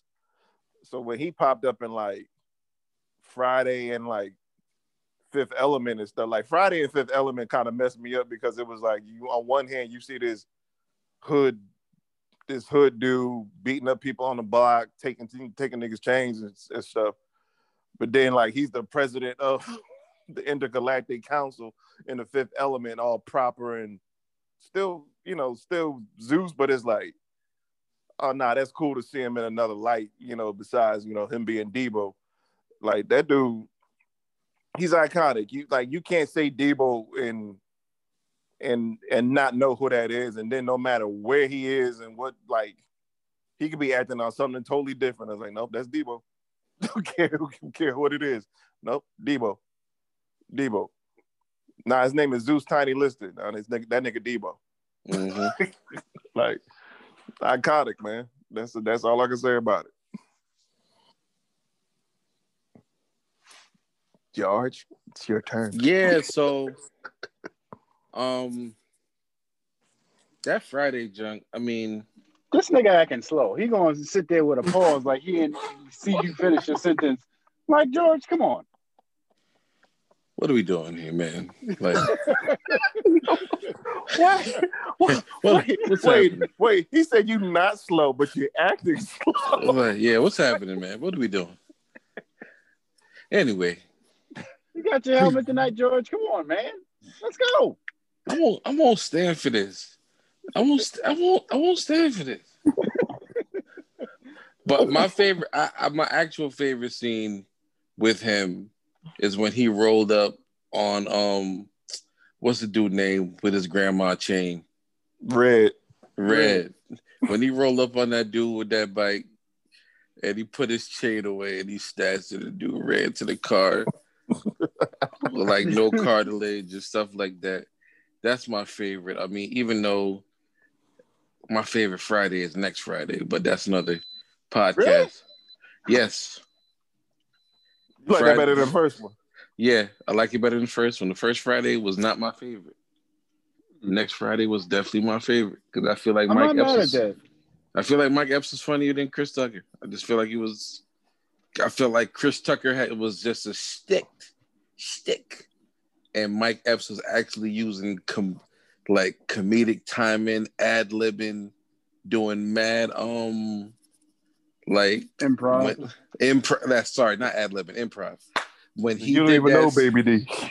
Listen, when he was in that bedroom, and Ice Cube was sitting on the bed, and he was changing his shirt. Why'd you tell me? You let her do it too. You said your shirt's on backwards. Come on, players mess up. Why you ain't so feminine? I was like, yo, I never laughed at anything like that in my life. But that scene specifically from Friday, that junk going like, yeah, he was always the thug. Like, remember when he was on the Jamie Foxx show? Like first season, and Jamie was in the bed with his wife or whatever. Oh gosh, very funny dude. Like, so as much as he was a thug, like his comedic stuff was always like amazing. So R.I.P. Zeus Tiny Lister, and he was saved too. So he was up in George, we're not here for that. That's weird. You got Rich Cousin. No, we're not here. Nah, let me stop. But yo, you just made it seem like I backslid today. Nah. Yeah, right? You see that? You say Rich Cousin. I'm like, nah, I said that Corey had you, cuz he opened that dope. I want people to feel welcome. George, the moment you curse up here is when we're all gonna be right and things are gonna be right with the world. You're gonna see angels coming out of the heavens and chimes going all over the place. I'm going to cuss all over your podcast on Monday. I just want you to know that right now. I'm telling you. Come on, man. Relax. Get the sentence ready, nigga, because I'm why the would you want to do something like that in my podcast? This is his Jamaican censorship right here. That's some bulls. This is censorship whore. Like, George could cuss in Jamaican. We probably wouldn't know it, though. George, roll it off right now. I don't got no Jamaican listeners. You roll it off right now. Go ahead. Nah, you'll know. Don't use the obvious ones. I know those. Nah, because the obvious ones is just normal cuss words, to be honest with you. I'm just saying with a little more oomph. Candy striper. you New York Nick. I don't know. All right. Moving on. That's Moving on. You LA Clipper, Paul George in the face. All right, good. I'm glad you said that because you're taking us to the next point. There's 2 points you're taking after this. Austin Rivers is not 6'8". What? Yo, sorry, MSG is violating. I apologize. Nigga, all right, get off of that. But what do y'all niggas feel about Paul George getting Pandemic P getting $200 million from the Clippers? The Clippers did that because they know they're going to lose Kawhi, especially if they lose the championship. So Paul George just figured he wants to lock in. I think he wanted to be in LA the whole time, but I think he wanted to be a Laker. And because the Lakers didn't reach out to him and try to trade for him, that's part of the reason why he chose the Clippers. But I feel like he wanted to be out there the whole time. So he's going to be happy with his bag of money in LA, and he's even said it's his mission to make sure that Kawhi re-signs with the Clips next summer. So that's still unsettled. So we're going into a summer of Giannis and Kawhi being free agents next year, which is gonna be a bit of fun. I'm going to Golden State. I'm telling you that right now, and I'm not saying it as a Warriors stand. I'm telling you that because that seemed like that's the that would be the mindset of a Giannis, not re-up with the Bucks. Let me go over. I'm gonna get a healthy Clay back. I'm gonna have Steph. We got a young bull. I feel like that's gonna be his move. I could be wrong, but if it happens, just know you heard it here first or whatever. Well, it's looking ugly. I will say this, though. That'll be a better retooled team, and Draymond's going to be the odd man out in that team. Because... Oh, Draymond's gone. Because some other guys that they... Because when that dude, Pascal from Villanova came, I was like, he's about the same height as Draymond, but he has a lot more with him than Draymond do. Because, I seen that dude play. His three-pointer's better. He got better low post moves. And he could defend, too. So it's all right, I would easily, switch that out for Draymond. But then you got Kelly Oubre coming in. You got, a nice young core dudes that almost resembled the first squad you had, where you got some speed out there, too. You got some dudes that are, paws long that could defend. So it's they might be scary. But you add Giannis to that. It'll be interesting. It'll be interesting. I'll say that. I feel because then Giannis ain't gotta worry about shooting. Yeah, nigga, no offense. We give you the ball on the post or catch you off the break. Do your thing, nigga. I hate the big men that pull up for threes. Nigga, that's not what you're for. Get your big ass in the post and back somebody up on a block. Sound like you talking about Embiid, though. Embiid, AD has gotten better at it, but still, AD, there's no reason why niggas should be checking you at the three-point line and you not saying, all right, backing them down to the post and getting eat. It's barbecue chicken, AD get it in the paint. Why but are you outside the three-point line? For AD, for my first season, for watching him for... Well, not 82 games, but at least 70, 75. AD is not your typical big man, yo. He's athletically paws long, but he's not a big. So I see why he plays the way he does. I mean. Because by the time he hit Jokic, George, Jokic to me, yeah. Jokic is a big. You know what I'm saying? He's kind of more on the Blake Griffin side of big. He's really a four. Yeah, he could play a little five, but No, he's really a four. I understand why. Because I used to always be like, yo, why you not playing center? Why Boogie got to play next to him? I used to always say that. But after watching him for a whole season, I get it now.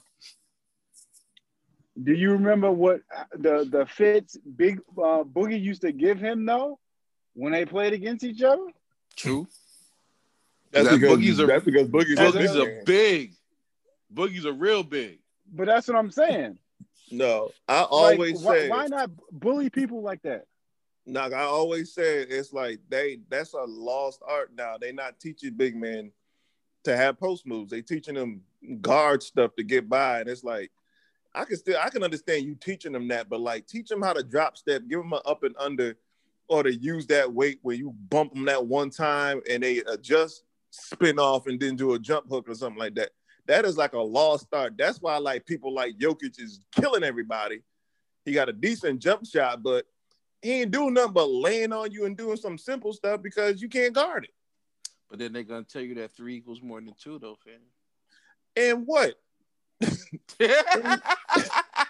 Like, I don't care nothing about that some stupid analytic stuff. Like, listen, let that, like, work 15 feet and in because, yes, to be quite honest with you, it ain't a big man I want shooting a rock like that. There's none. Like, I hate when AD shoot because I'm like, it's off to the right or it's too far or like, fam, when like, you miss, who's gonna catch the rebound? The small guys? Now, right. Now a small team gonna catch a rebound and we got a fast break because you decided you want to shoot a 3-pointer. And quite frankly, they gonna get up the court quick because you're not gonna get back in time to catch her. That's easy. That's easy transition bucket. Yeah, so it's like no, and I almost hate it where it's like nah, AD, you are really literally a power forward. Like you could finesse, you could be like a Derek McKee a little bit, you know, even though he was on a stacked team, but it's like you could still be that 6'10" dude with a little jump shot down there in the corner, but get in the paint, rebound, dude. Like, and I honestly think these dudes don't want to get hit. Like they hate getting hit. Like Giannis, as much as like Giannis like will go through the hole and dominate, like he don't like getting hit either.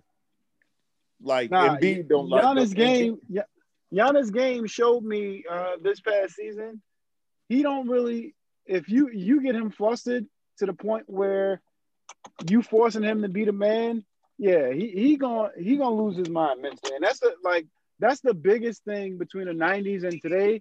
Like, niggas today are mentally weak when it comes to basketball. You can get all inside. Right, please, that's going to be a whole nother podcast. Do not do that right now because I'm totally against that whole comparison of 90s and now. I'm going to make my statement, and I fully believe this to the 100th power. There is nothing or no one that is stronger, faster, more athletic 30 years ago than they were now. I'm sorry. We romanticized the 90s because it was so freaking awesome. The 90s were amazing. The 90s gave us Michael Jordan, R. Kelly before he committed crimes, The Cosby Show, Different World. It gave us Biggie. It gave us Jay. Jodeci, Faith Evans. The 90s gave us Family Matters, bro. The 90s gave us so much. So I get it. I get when somebody looks back in time and be like, Charles Barkley was a better power forward at 6'4" than these dudes because he bagged out. But I promise you, on God's green earth, Charles Barkley would be average in today's NBA. I promise you, he's too small. He would be PJ Tucker in today's NBA. He would be Clarence Witherspoon. He wouldn't be able to do it. It's just a different game now. And I need you not to disrespect him and call him Clarence Witherspoon now. We can't let you do that. I went too far. I'm sorry. Come on, listen, the only anomaly out of the whole bunch, basketball-wise, is Michael Jeffrey Jordan. Straight up anomaly. And put Michael Put Michael on any corner, he's bound to sell them. I don't know if y'all watch Power yet, but he'd be like Tariq's. He'd be like Tariq's roommate. Drop that man on any corner, he gonna sell them drugs. Like Michael Jeffrey Jordan would be Michael Jeffrey Jordan in any or era of the NBA. So the only argument I do have about that where I prefer the 90s is if you gave the guys from the 90s no hand checking like we have now.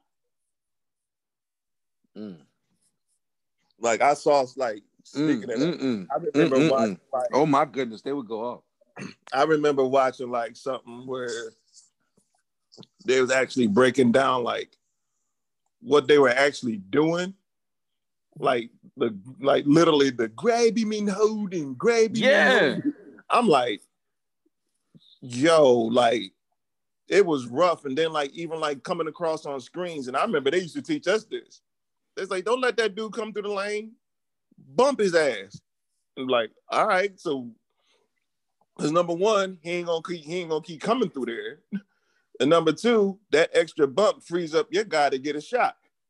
So it's like either he gonna get a shot, your man gonna have to go out to him, and you left with the short guy that you just bumped off. So now you got an easy seal. So it's like, it was some method to like the physicality of things, because it's like definitely tougher.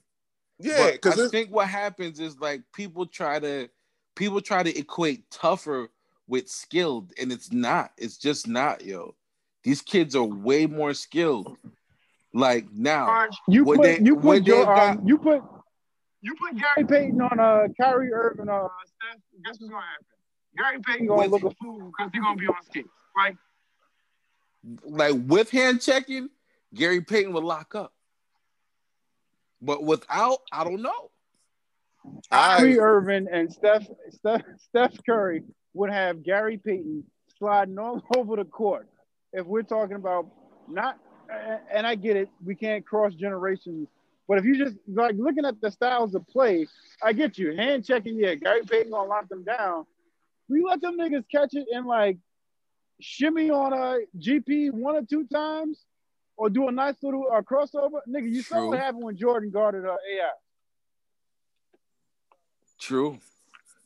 I'll put it to you like this: what I much rather prefer though is like, we got to get out of this thing saying like, okay, they more skilled. It's like, I don't know if they more skilled. I think they do way more things than the average person did back then because they kept it simple. It's like even the crossover over time changed because the crossover was much tighter and quicker. Where it's like, bam, bam, go. These niggas got to hit you with 100 moves before they make one. And I think I think Kyrie does it all the time. Like, I see Kyrie is like, whap, whap. You had him that time. Whap, whap, whap. Nigga, go already. And it's like, you ain't have to do that. Like, that's why I like one of my favorite guards was Timmy Hardaway. Because it's like, he hit you with that 1-2, go. 1-2, go. And I'm going to keep doing it until you make me do something else. Like, I say Kyrie, Harden, and there's a couple other ones that was like, yo, y'all over dribble too much and just get to the point already. You can get by this dude anytime you want. You playing. And I understand you, but the reason why I say more skill, I'm not really talking about the stars, because the stars, they're one of a kind. But I'm talking like 1 through 12 nowadays, there's a lot more skill. Because when you look at a team like, and I know I'm picking on the Knicks, but come on, man. What would a team of Derek Harper, John Starks, Anthony Mason, Charles Smith, and Patrick Ewing do in 2020? Nothing. Get ran off the court? Nigga, Anthony Mason was playing small forward, bro.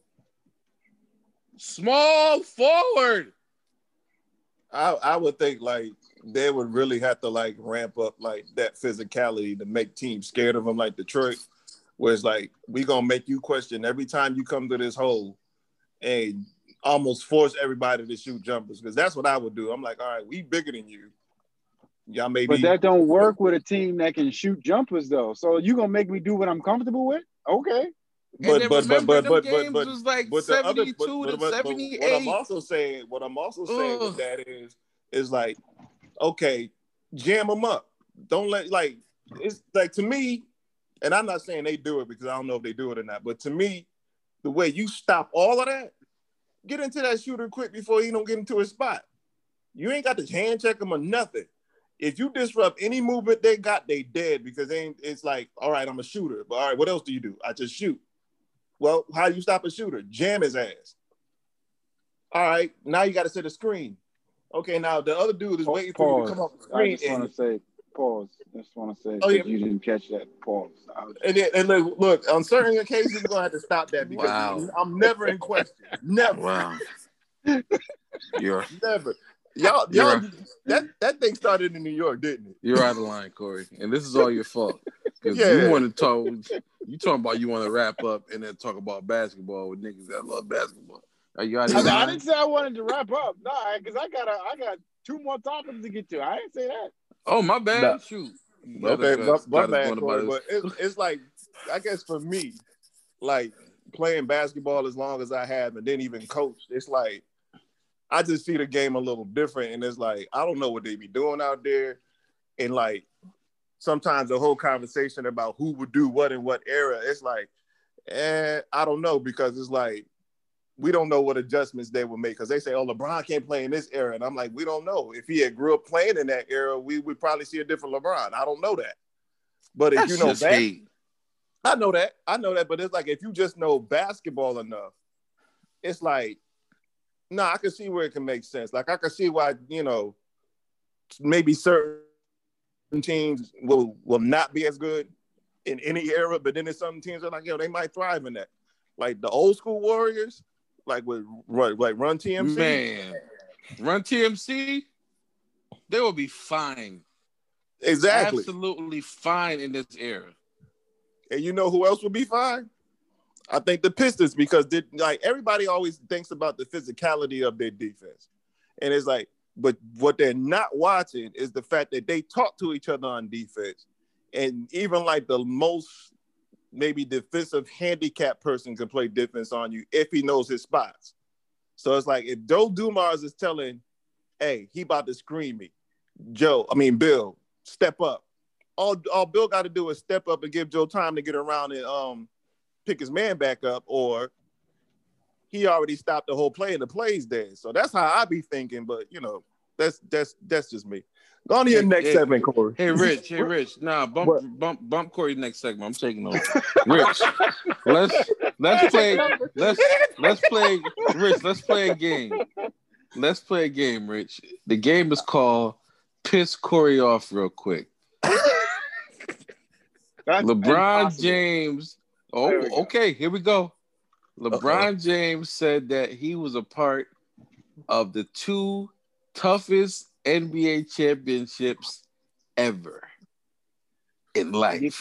Get the hint, Satan. I will not let you do that. See, nah, no church talk, nigga. Nah, you just said that.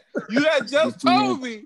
I was trying to celebrate Tiny Lister going to heaven. You told me, shut up. So don't try to tell Satan again. You welcome Satan in here. Can't even celebrate Tiny go to heaven. You tripping. What did he say now? This is an exact quote. Like, this is not I heard it myself. LeBron James said he was a part of the two toughest NBA championships in NBA history. What's that? Said the down 3-1? 3-1 and the bubble. Nigga, get out of here with the bubble. Get out of here with that. And that completes our segment. Piss Corey off real quick. Being down 3-1. I'll give him that. That's never been done ever. The bubble, nigga. Come on, relax. The bubble, like you want 4-2 on the bubble. George, that Heat team should not. That Heat team not have taken the Lakers to 6 games. No way in the world. That Heat not have taken the Lakers to 6 games, George. No, but that's the same. I'm sorry, but that's the same Heat team that upset all the teams that should have been in the final. No, that wasn't the same Heat team. That Heat team only had Jimmy Buckets. The team he talking about had Bam, it had Gorgon, it had Jimmy and some other people. But the team that went against the Lakers was only Jimmy Buckets. Injuries are part of the game. No, I'm not giving you that. They spent 96. It was Jimmy Buckets and the niggas from PAL. There's no reason why they should have the Lakers in 6 games. He just said Tyler Hero and Duncan was a non-factor. Right, like he just talking grimy about these professional basketball players. They spent 96 days away from their friends and family. So what? You're playing the game. You get millions to play the game. Look, I don't care. I'll put it like this. They played in a weird environment. No fans. Come on, I think man. Get out of here. Nah, I think the bubble may have been the most mentally taxing because you just in one spot for, like George said, like 90 plus days at a time and not traveling, no nothing. You can't go nowhere. No family. And let's be, since we being honest, man, they wasn't getting no booty, fam. No, like the one dude that got tail got kicked out. If you think they wasn't sneaking tail inside that bubble, I got a bridge to sell you, nigga. Because I'm trying to say that now. So the NBA was supplying bubble tail for all the NBA players. George, the NBA wasn't supplying bubble tail. I'll say this much: it was preferred bubble tail. It wasn't for everybody. How about that? I believe that. I believe James Harden could get that, but you got to go to your house. You have to name this podcast Bubble Tail. I just want to throw that out there.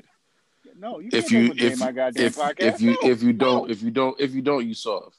Yo, change it in the group. Go change it back in the group. Just Bubble Tail.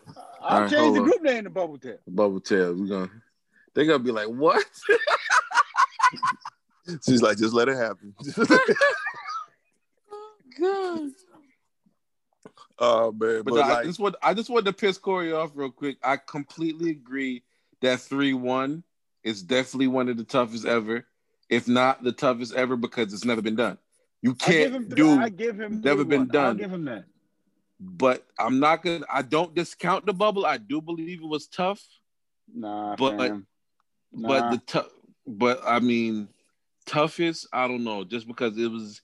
It's just too, the bubble experience is just too independent of everything that's gone on before for me to put that with the rest of them. But 3-1, I'll give him 3-1.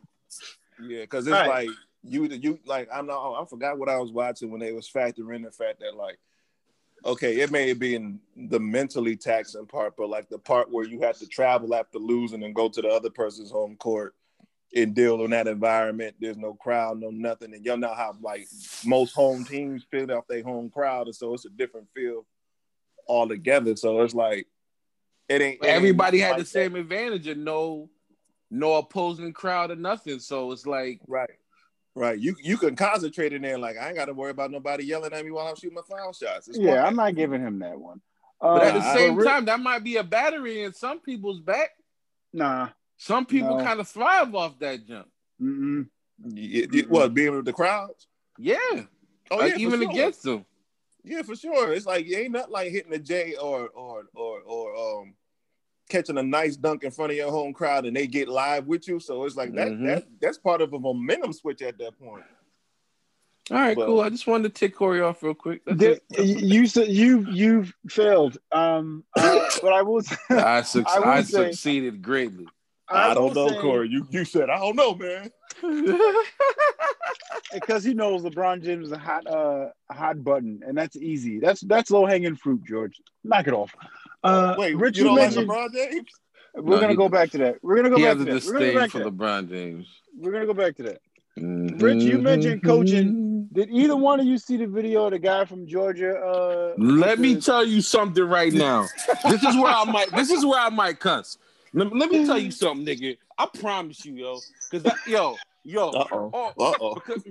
Rich, I'm sorry. Nah. Yo, on everything, fam. Nigga, my son played football. And like I saw red when that dude hit that kid in the you hit a kid in the head in a helmet to the point where he dropped.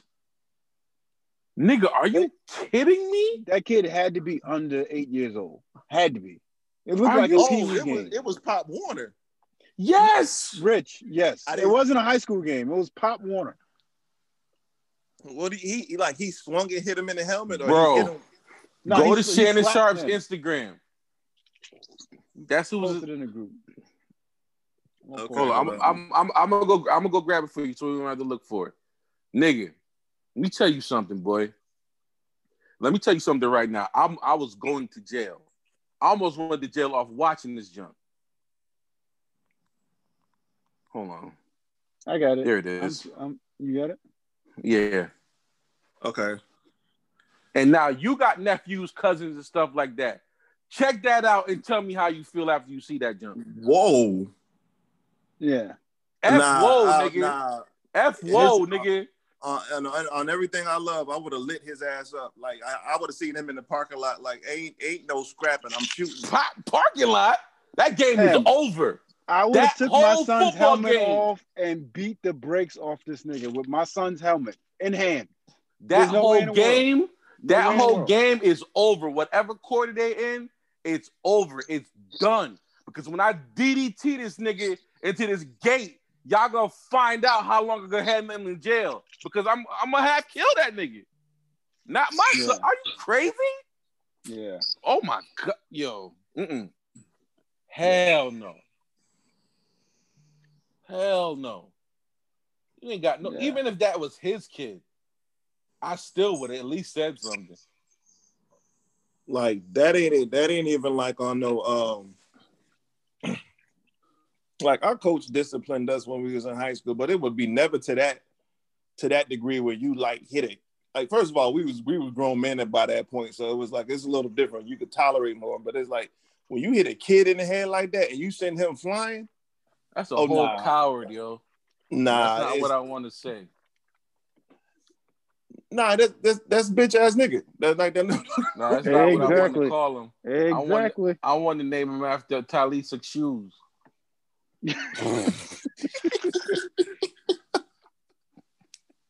Hey, Talisa. Like, nah, man. Hey, like,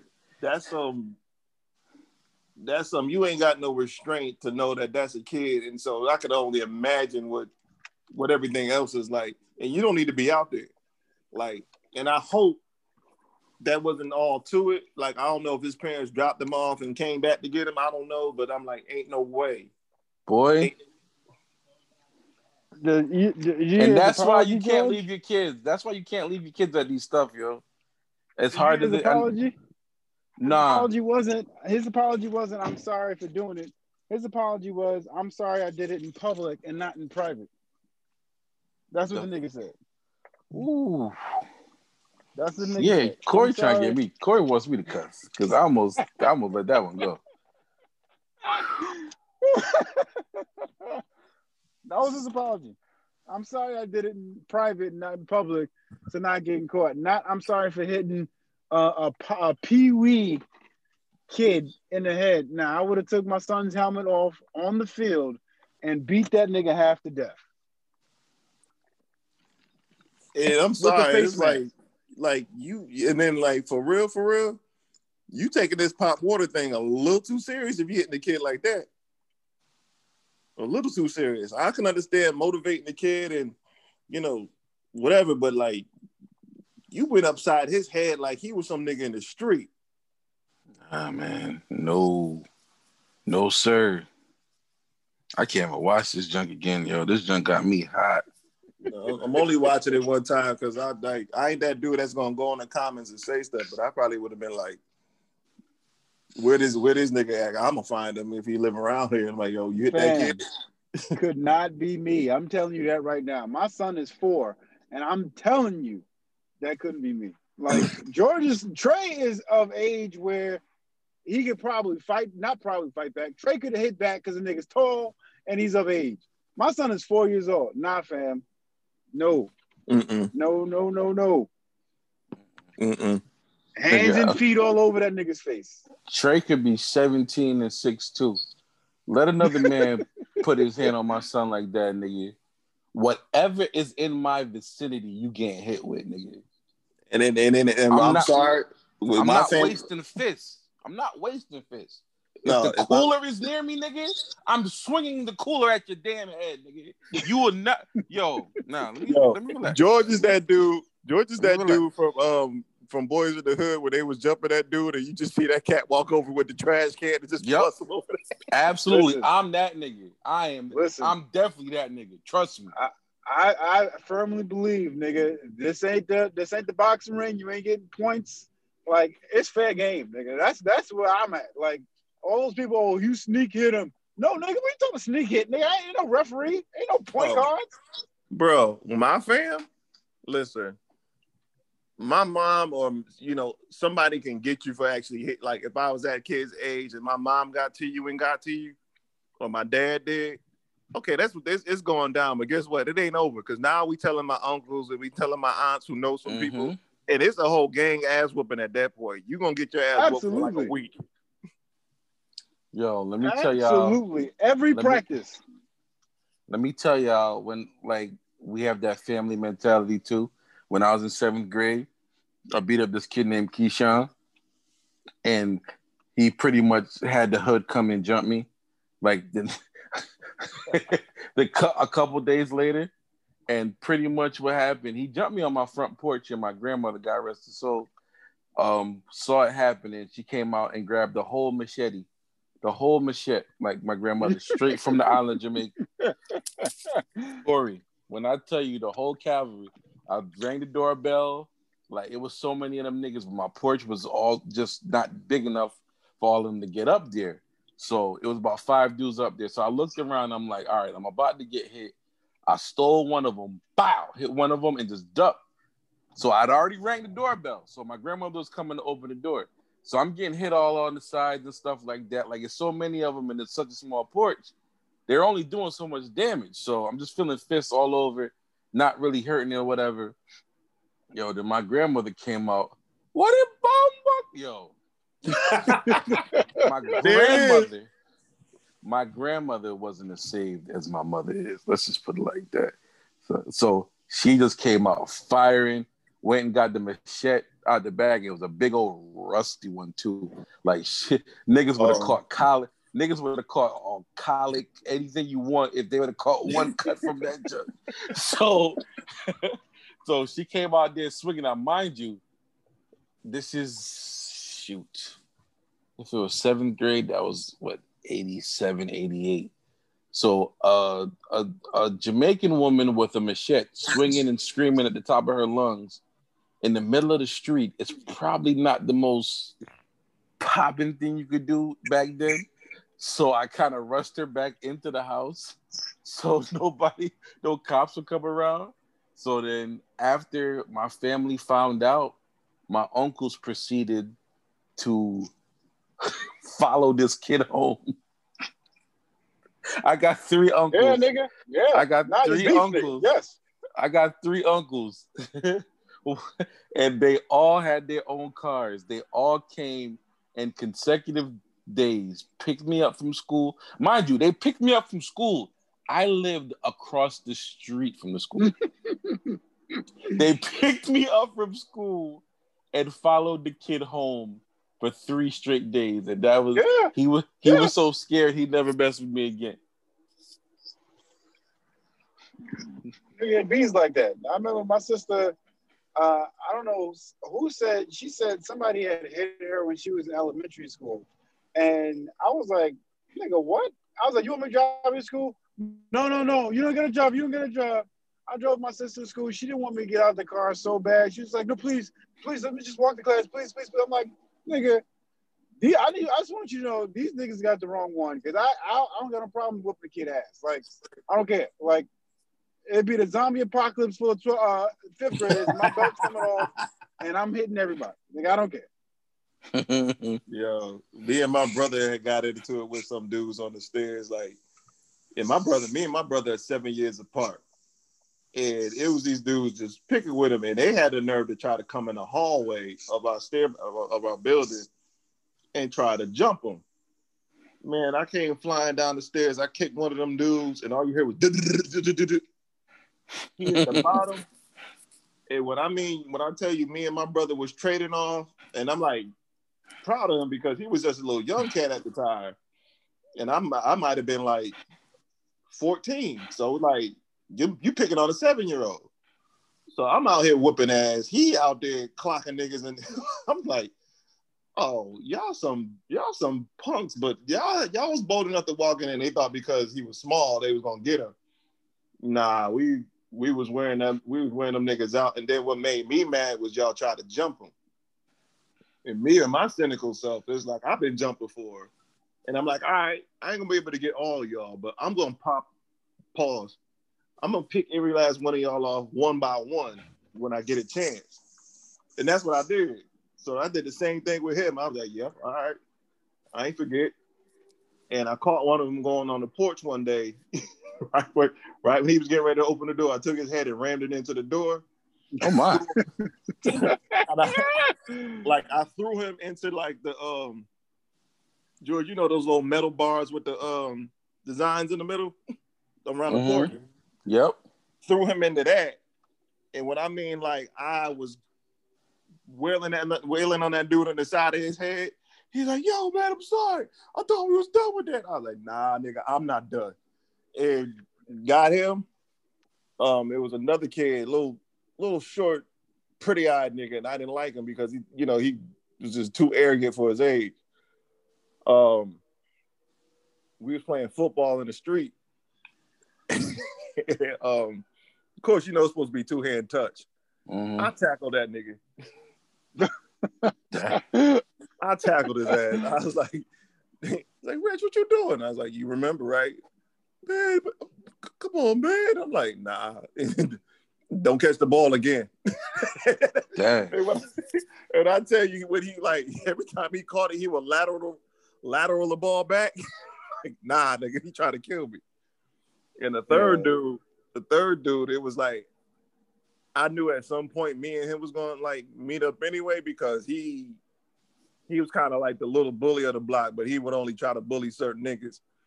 And so when we actually got to a fight, it was like, that was like my first fight where it was like, okay, the whole hood came out and saw us fight.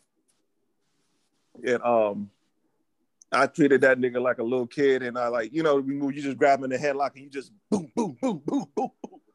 Like, I left a knot on that dude's head, and he got like one punch on me where he just happened to swing up and hit me, and I think that's what made me mad, and I just started to, like, proceed to hit him in his eye, like lump his eye up.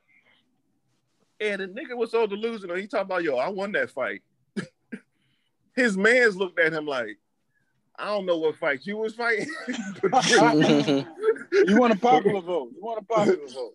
But, like, we came, and the funny thing is, we all became cool earlier, but, like, it was like, yo, bro, I don't know what fight you was watching, but, like, you got beat up. And his man's, the one I fought earlier, told him that. He's like, nah, man, yo, just take the L, he got you. Nah. You ain't seen when I hit him in the face? Like, nah, we seen him when he repeatedly hit you in yours. That's what we saw. And what's funny about that is that nigga became a gang member, so he wouldn't get beat up no more and then die. Yeah, nigga, that's right. Nigga, you ain't gonna beat me up no more, nigga. Hit me, we shooting you, nigga. That's how I roll. That's the rule. That's them the rules, nigga. You hit me, we shooting you. Nah, nigga, you got me messed up, man. Yeah, you hit me, nigga, I'm shooting you. That's them the rules, nigga. Beef forever. That's why I stopped fighting. Cardi B. That's what I stopped fighting, because I was like, I was about to get into it with one dude, and little short dude too, and this boy's just there, and I'm like, well, what you gonna do? He's like, yo, man, I'll send a slug to you, son. I send a slug to you, and I'm like, oh, you one of them niggas? Like, I ain't about to get killed because you can't fight. So I had to, like, kind of chill. I'm like, nah, I'm still from that old school era. My mother ain't gonna let me keep no gun in the house. She got other people for that. But just to be out here, like, and that's crazy that I'm at that age where I seen where it all changed, where we used to be able to fight and call it a day. Now it's like, if you whoop a nigga tail, the embarrassment of what happened is gonna cause that nigga to kill you. Oh no, yeah, you gotta get shot. Not today. And back then, you get punched in the face. You go to school the next day. You gotta wear that glasses or that eye jammy because that's just what happened. Nowadays, niggas don't fight. They shoot. Niggas don't fight you no more. They shoot you. Nope. I'm trying to get out of such a gangster topic to the last thing.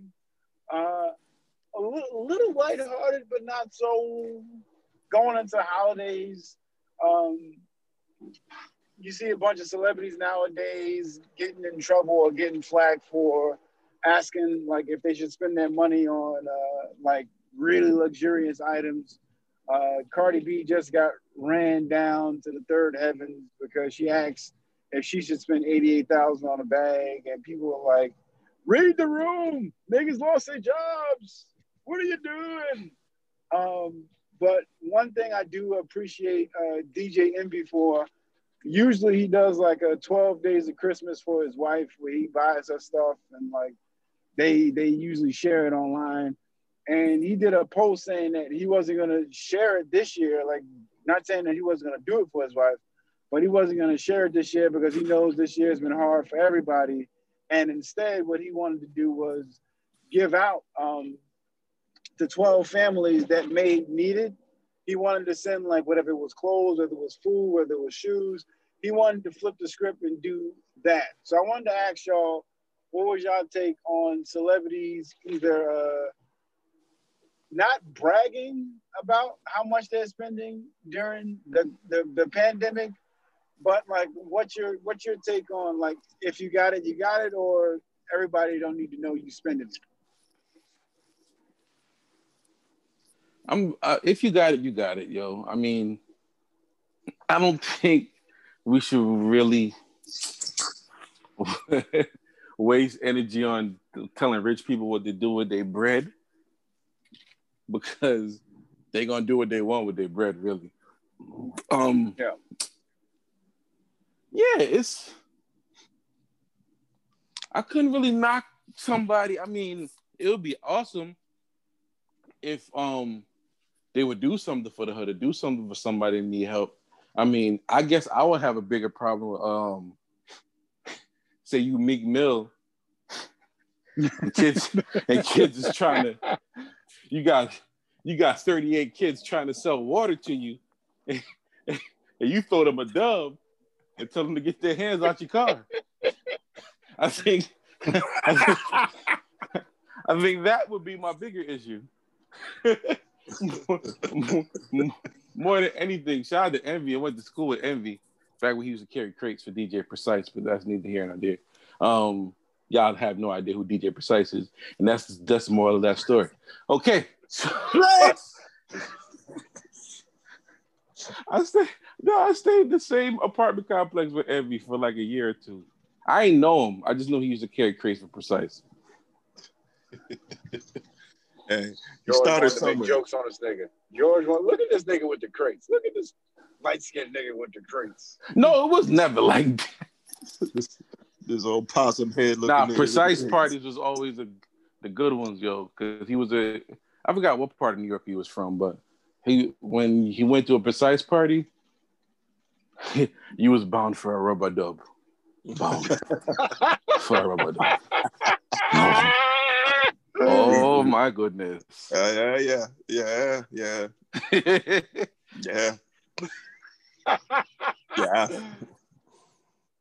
Dang, I wish there was a time machine just to go back to certain time points and just like relive those moments. Because bro, I be thinking about that. Like, yo, if I could just go back and just not affect you, like leave everything in place and not affect the future, I'll do it. Yeah, just relive this moment again, and I can go. But like. Dog, shoot. But anyway, you was talking about people flashing their money. Nah, I agree with George. I agree with it because it's like there's always somebody with no money telling somebody with money what to do, and it's like weird to me because it's like, well, you want somebody to take their money and it's their money, they earned it. You know, they could do whatever they want with it. But you specifically, no money, no nothing. No, you may have money. I'm not going to assume you don't have money, but you don't have enough influence to tell people at that level what they should and what they shouldn't do with it. Cause it's like weird to me. It's like, where do you get the mindset that or make the assumption that they aren't doing anything with their money that is of some type of value, like giving back to the hood or, giving out food during the Thanksgiving holiday or stuff like that, or donating to a charity. It's like, we don't know that. They might not want you to know that, and they don't really care about the notoriety of that. But I never understood that. But me, on the other hand, where it's just like,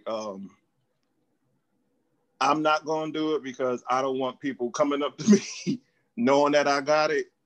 And now all of a sudden, you Meek Mill in the car. Like, hey, man, you Meek Mill, buy this water. Hey, no. Or here, take that and go. But it's like, for me, I'm starting to see more and more that, like, when people do that type of stuff, you making yourself a target for somebody to try you. Like, yeah, I know you got it. Oh, you're going to be here on such and such day. Cool. Like, you get moments where you see people getting robbed in their car because they done put their on Instagram Live, flashing their money, wearing their chain, and then somebody done tapped on the window talking about, yo, give it all up. So I think there's a bit of caution you need to run with that, just on the safety side of things. But like, other than that, is you do what you want, with your money. I prefer to be quiet. Yeah, I always subscribe to, and you, shocker, you guys are gonna have drug dealer Brooklyn jokes. I always subscribe to the drug dealer that was not the flashiest. Like, you knew the nigga had it, but he wasn't driving his, like the Frank Lucas's, like, you got me hit because you brought me a mink coat, and I've been keep running this operation real smooth without niggas detecting me, and you got me popped because of mink coat. You want me to be flashy. I like the niggas that, like, they got it, but they ain't gonna show you they got it. Like, pause if applicable. But I'm not a showy person either. Like, I don't want to be that person that's asking people, "Hey, should I buy my wife this $100,000 bag?" Like, no, I'd rather get it. If she posted, that's on her. But I'm not gonna be the person that's gonna ask somebody, "Hey, what should I do with the money that I worked hard for that you can't tell me what to do with because you're not in my household?" So I'm on that side with it, where it's just like, yeah, if that's your thing, let that be your thing. You strike me as the get out of here little nigga drug dealer. What's yo, you got it. It's like, you got it, man. Come on, man. Get out of here, little nigga. Come on, get out of here. I'm broke, baby. I'm broke. I'm broke, nigga. I'm broke. I'm broke, baby. I ain't got it. But nah, I do appreciate both of you guys coming up here on the spot, not knowing what was happening. Yeah. Say that again. Sure. Not knowing what's happening. I appreciate you being able to just jump in and just have conversation. Before we get out of here, Rich, I need a show. Give the people something to watch. Quarantine about to pick up again, so give the people something to watch. Just a show? A show or movie, don't matter. Like, I've been on my anime kick. So I would tell people to check out Castlevania on Netflix. Castlevania? Okay. Yeah, it's a pretty decent, because I remember, y'all remember the game from Nintendo, so. Yeah. So the fact that they turned it into an actual, like, pretty dope anime series, with like a nice, with a decent plot and everything, I would suggest that. Castlevania. George, what you got? You know me, I'm just watching shows from that awesome watch UPN era. So bad. Listen, fam, did y'all ever watch the series Half and Half when it was on at the time? Yes. Look, I had a crush on both of them, and I'll never do that. Bruh. It's either one or the other, but it was like, nah, I like them both. Nah, they were both. Man, shoot, Charmaine, no, they was both fine. Now, don't get me wrong. I ain't watched that show for no comedic nothing. I was just looking at them the whole time. I don't know what that, I don't know no episode. Keep it funky, they mamas was fine too. Damn, yeah. Thelma Hopkins held up over them years, boy. Let me tell you something. Nigga, act like you ain't like, remember Thelma Hopkins from Family Matters? I used to always, everybody was looking at Laura. I was like, look at Thelma. Mm. That good brown skin. That's that good brown skin. I wasn't looking at Laura. I was looking at Myra. I ain't gonna lie to you on that show.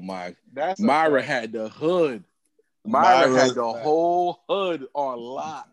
Myra, I remember Myra when she was on back at the Cosby Show. So when she ended up there, and I was like, yeah, she was on Cosby. Yeah, she was. She was on Cosby. Justine. Yeah, she's one of Theo's girlfriend. Theo's girl. Yeah. That man, that she had my whole world. That I was like, oh, question. No, that's not gonna compare. It's not gonna compare. Never mind. No, what's up? I was gonna ask who had better girls, Theo or Will, but it's Will. Never mind. Will Smith. Yeah, that's what I pulled back. After I thought about it. Will Smith. Will had Jada before she was Jada. He had Neil Long. He had Tisha Campbell. Did we count Tisha Campbell? You have to. Nah. Yes. Nah, come on, man. Before the change, Tisha was. Because is this pre-Martin Tisha or after Martin Tisha? Yo, pre-Martin Tisha was. Tisha. Yeah. Yo, okay. Then don't get me wrong. Don't get me wrong. Martin Tisha was bad. But pre-Martin Tisha? School days, House party Tisha. House party Tisha was. You know how many times I rewound that part where like her parents came home, she was in the room with a kid, and she took her pants off, dog. Nah, she was a baddie too. So Will had Jada, Nia, Tyra, Gabrielle, Union. Hold up, wait a minute. Remember when Carlton was at the older chick? Carlton had Pam Grier. Was that Pam Grier? Nah, that wasn't Pam Grier. That's what he lost his virginity to. The long. I forgot her name. She was a stallion, boy. Yo, she was so we could talk about it in the morning. Carl said, "You want me to come back?"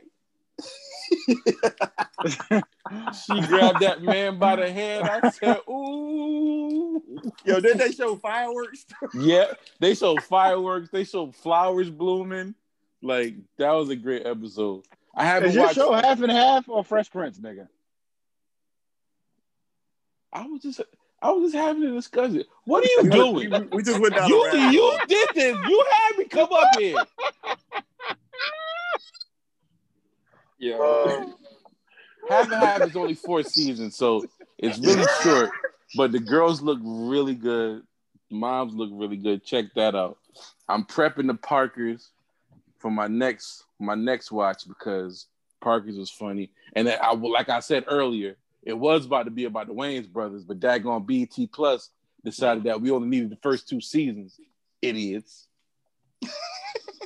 All of them names. If you get your Fire Stick updated, you can see the full Wayans Brothers complete series.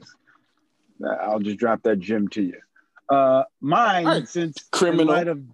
In light of Deebo going on to the pearly gates and going up yonder, my movie is going to be Friday.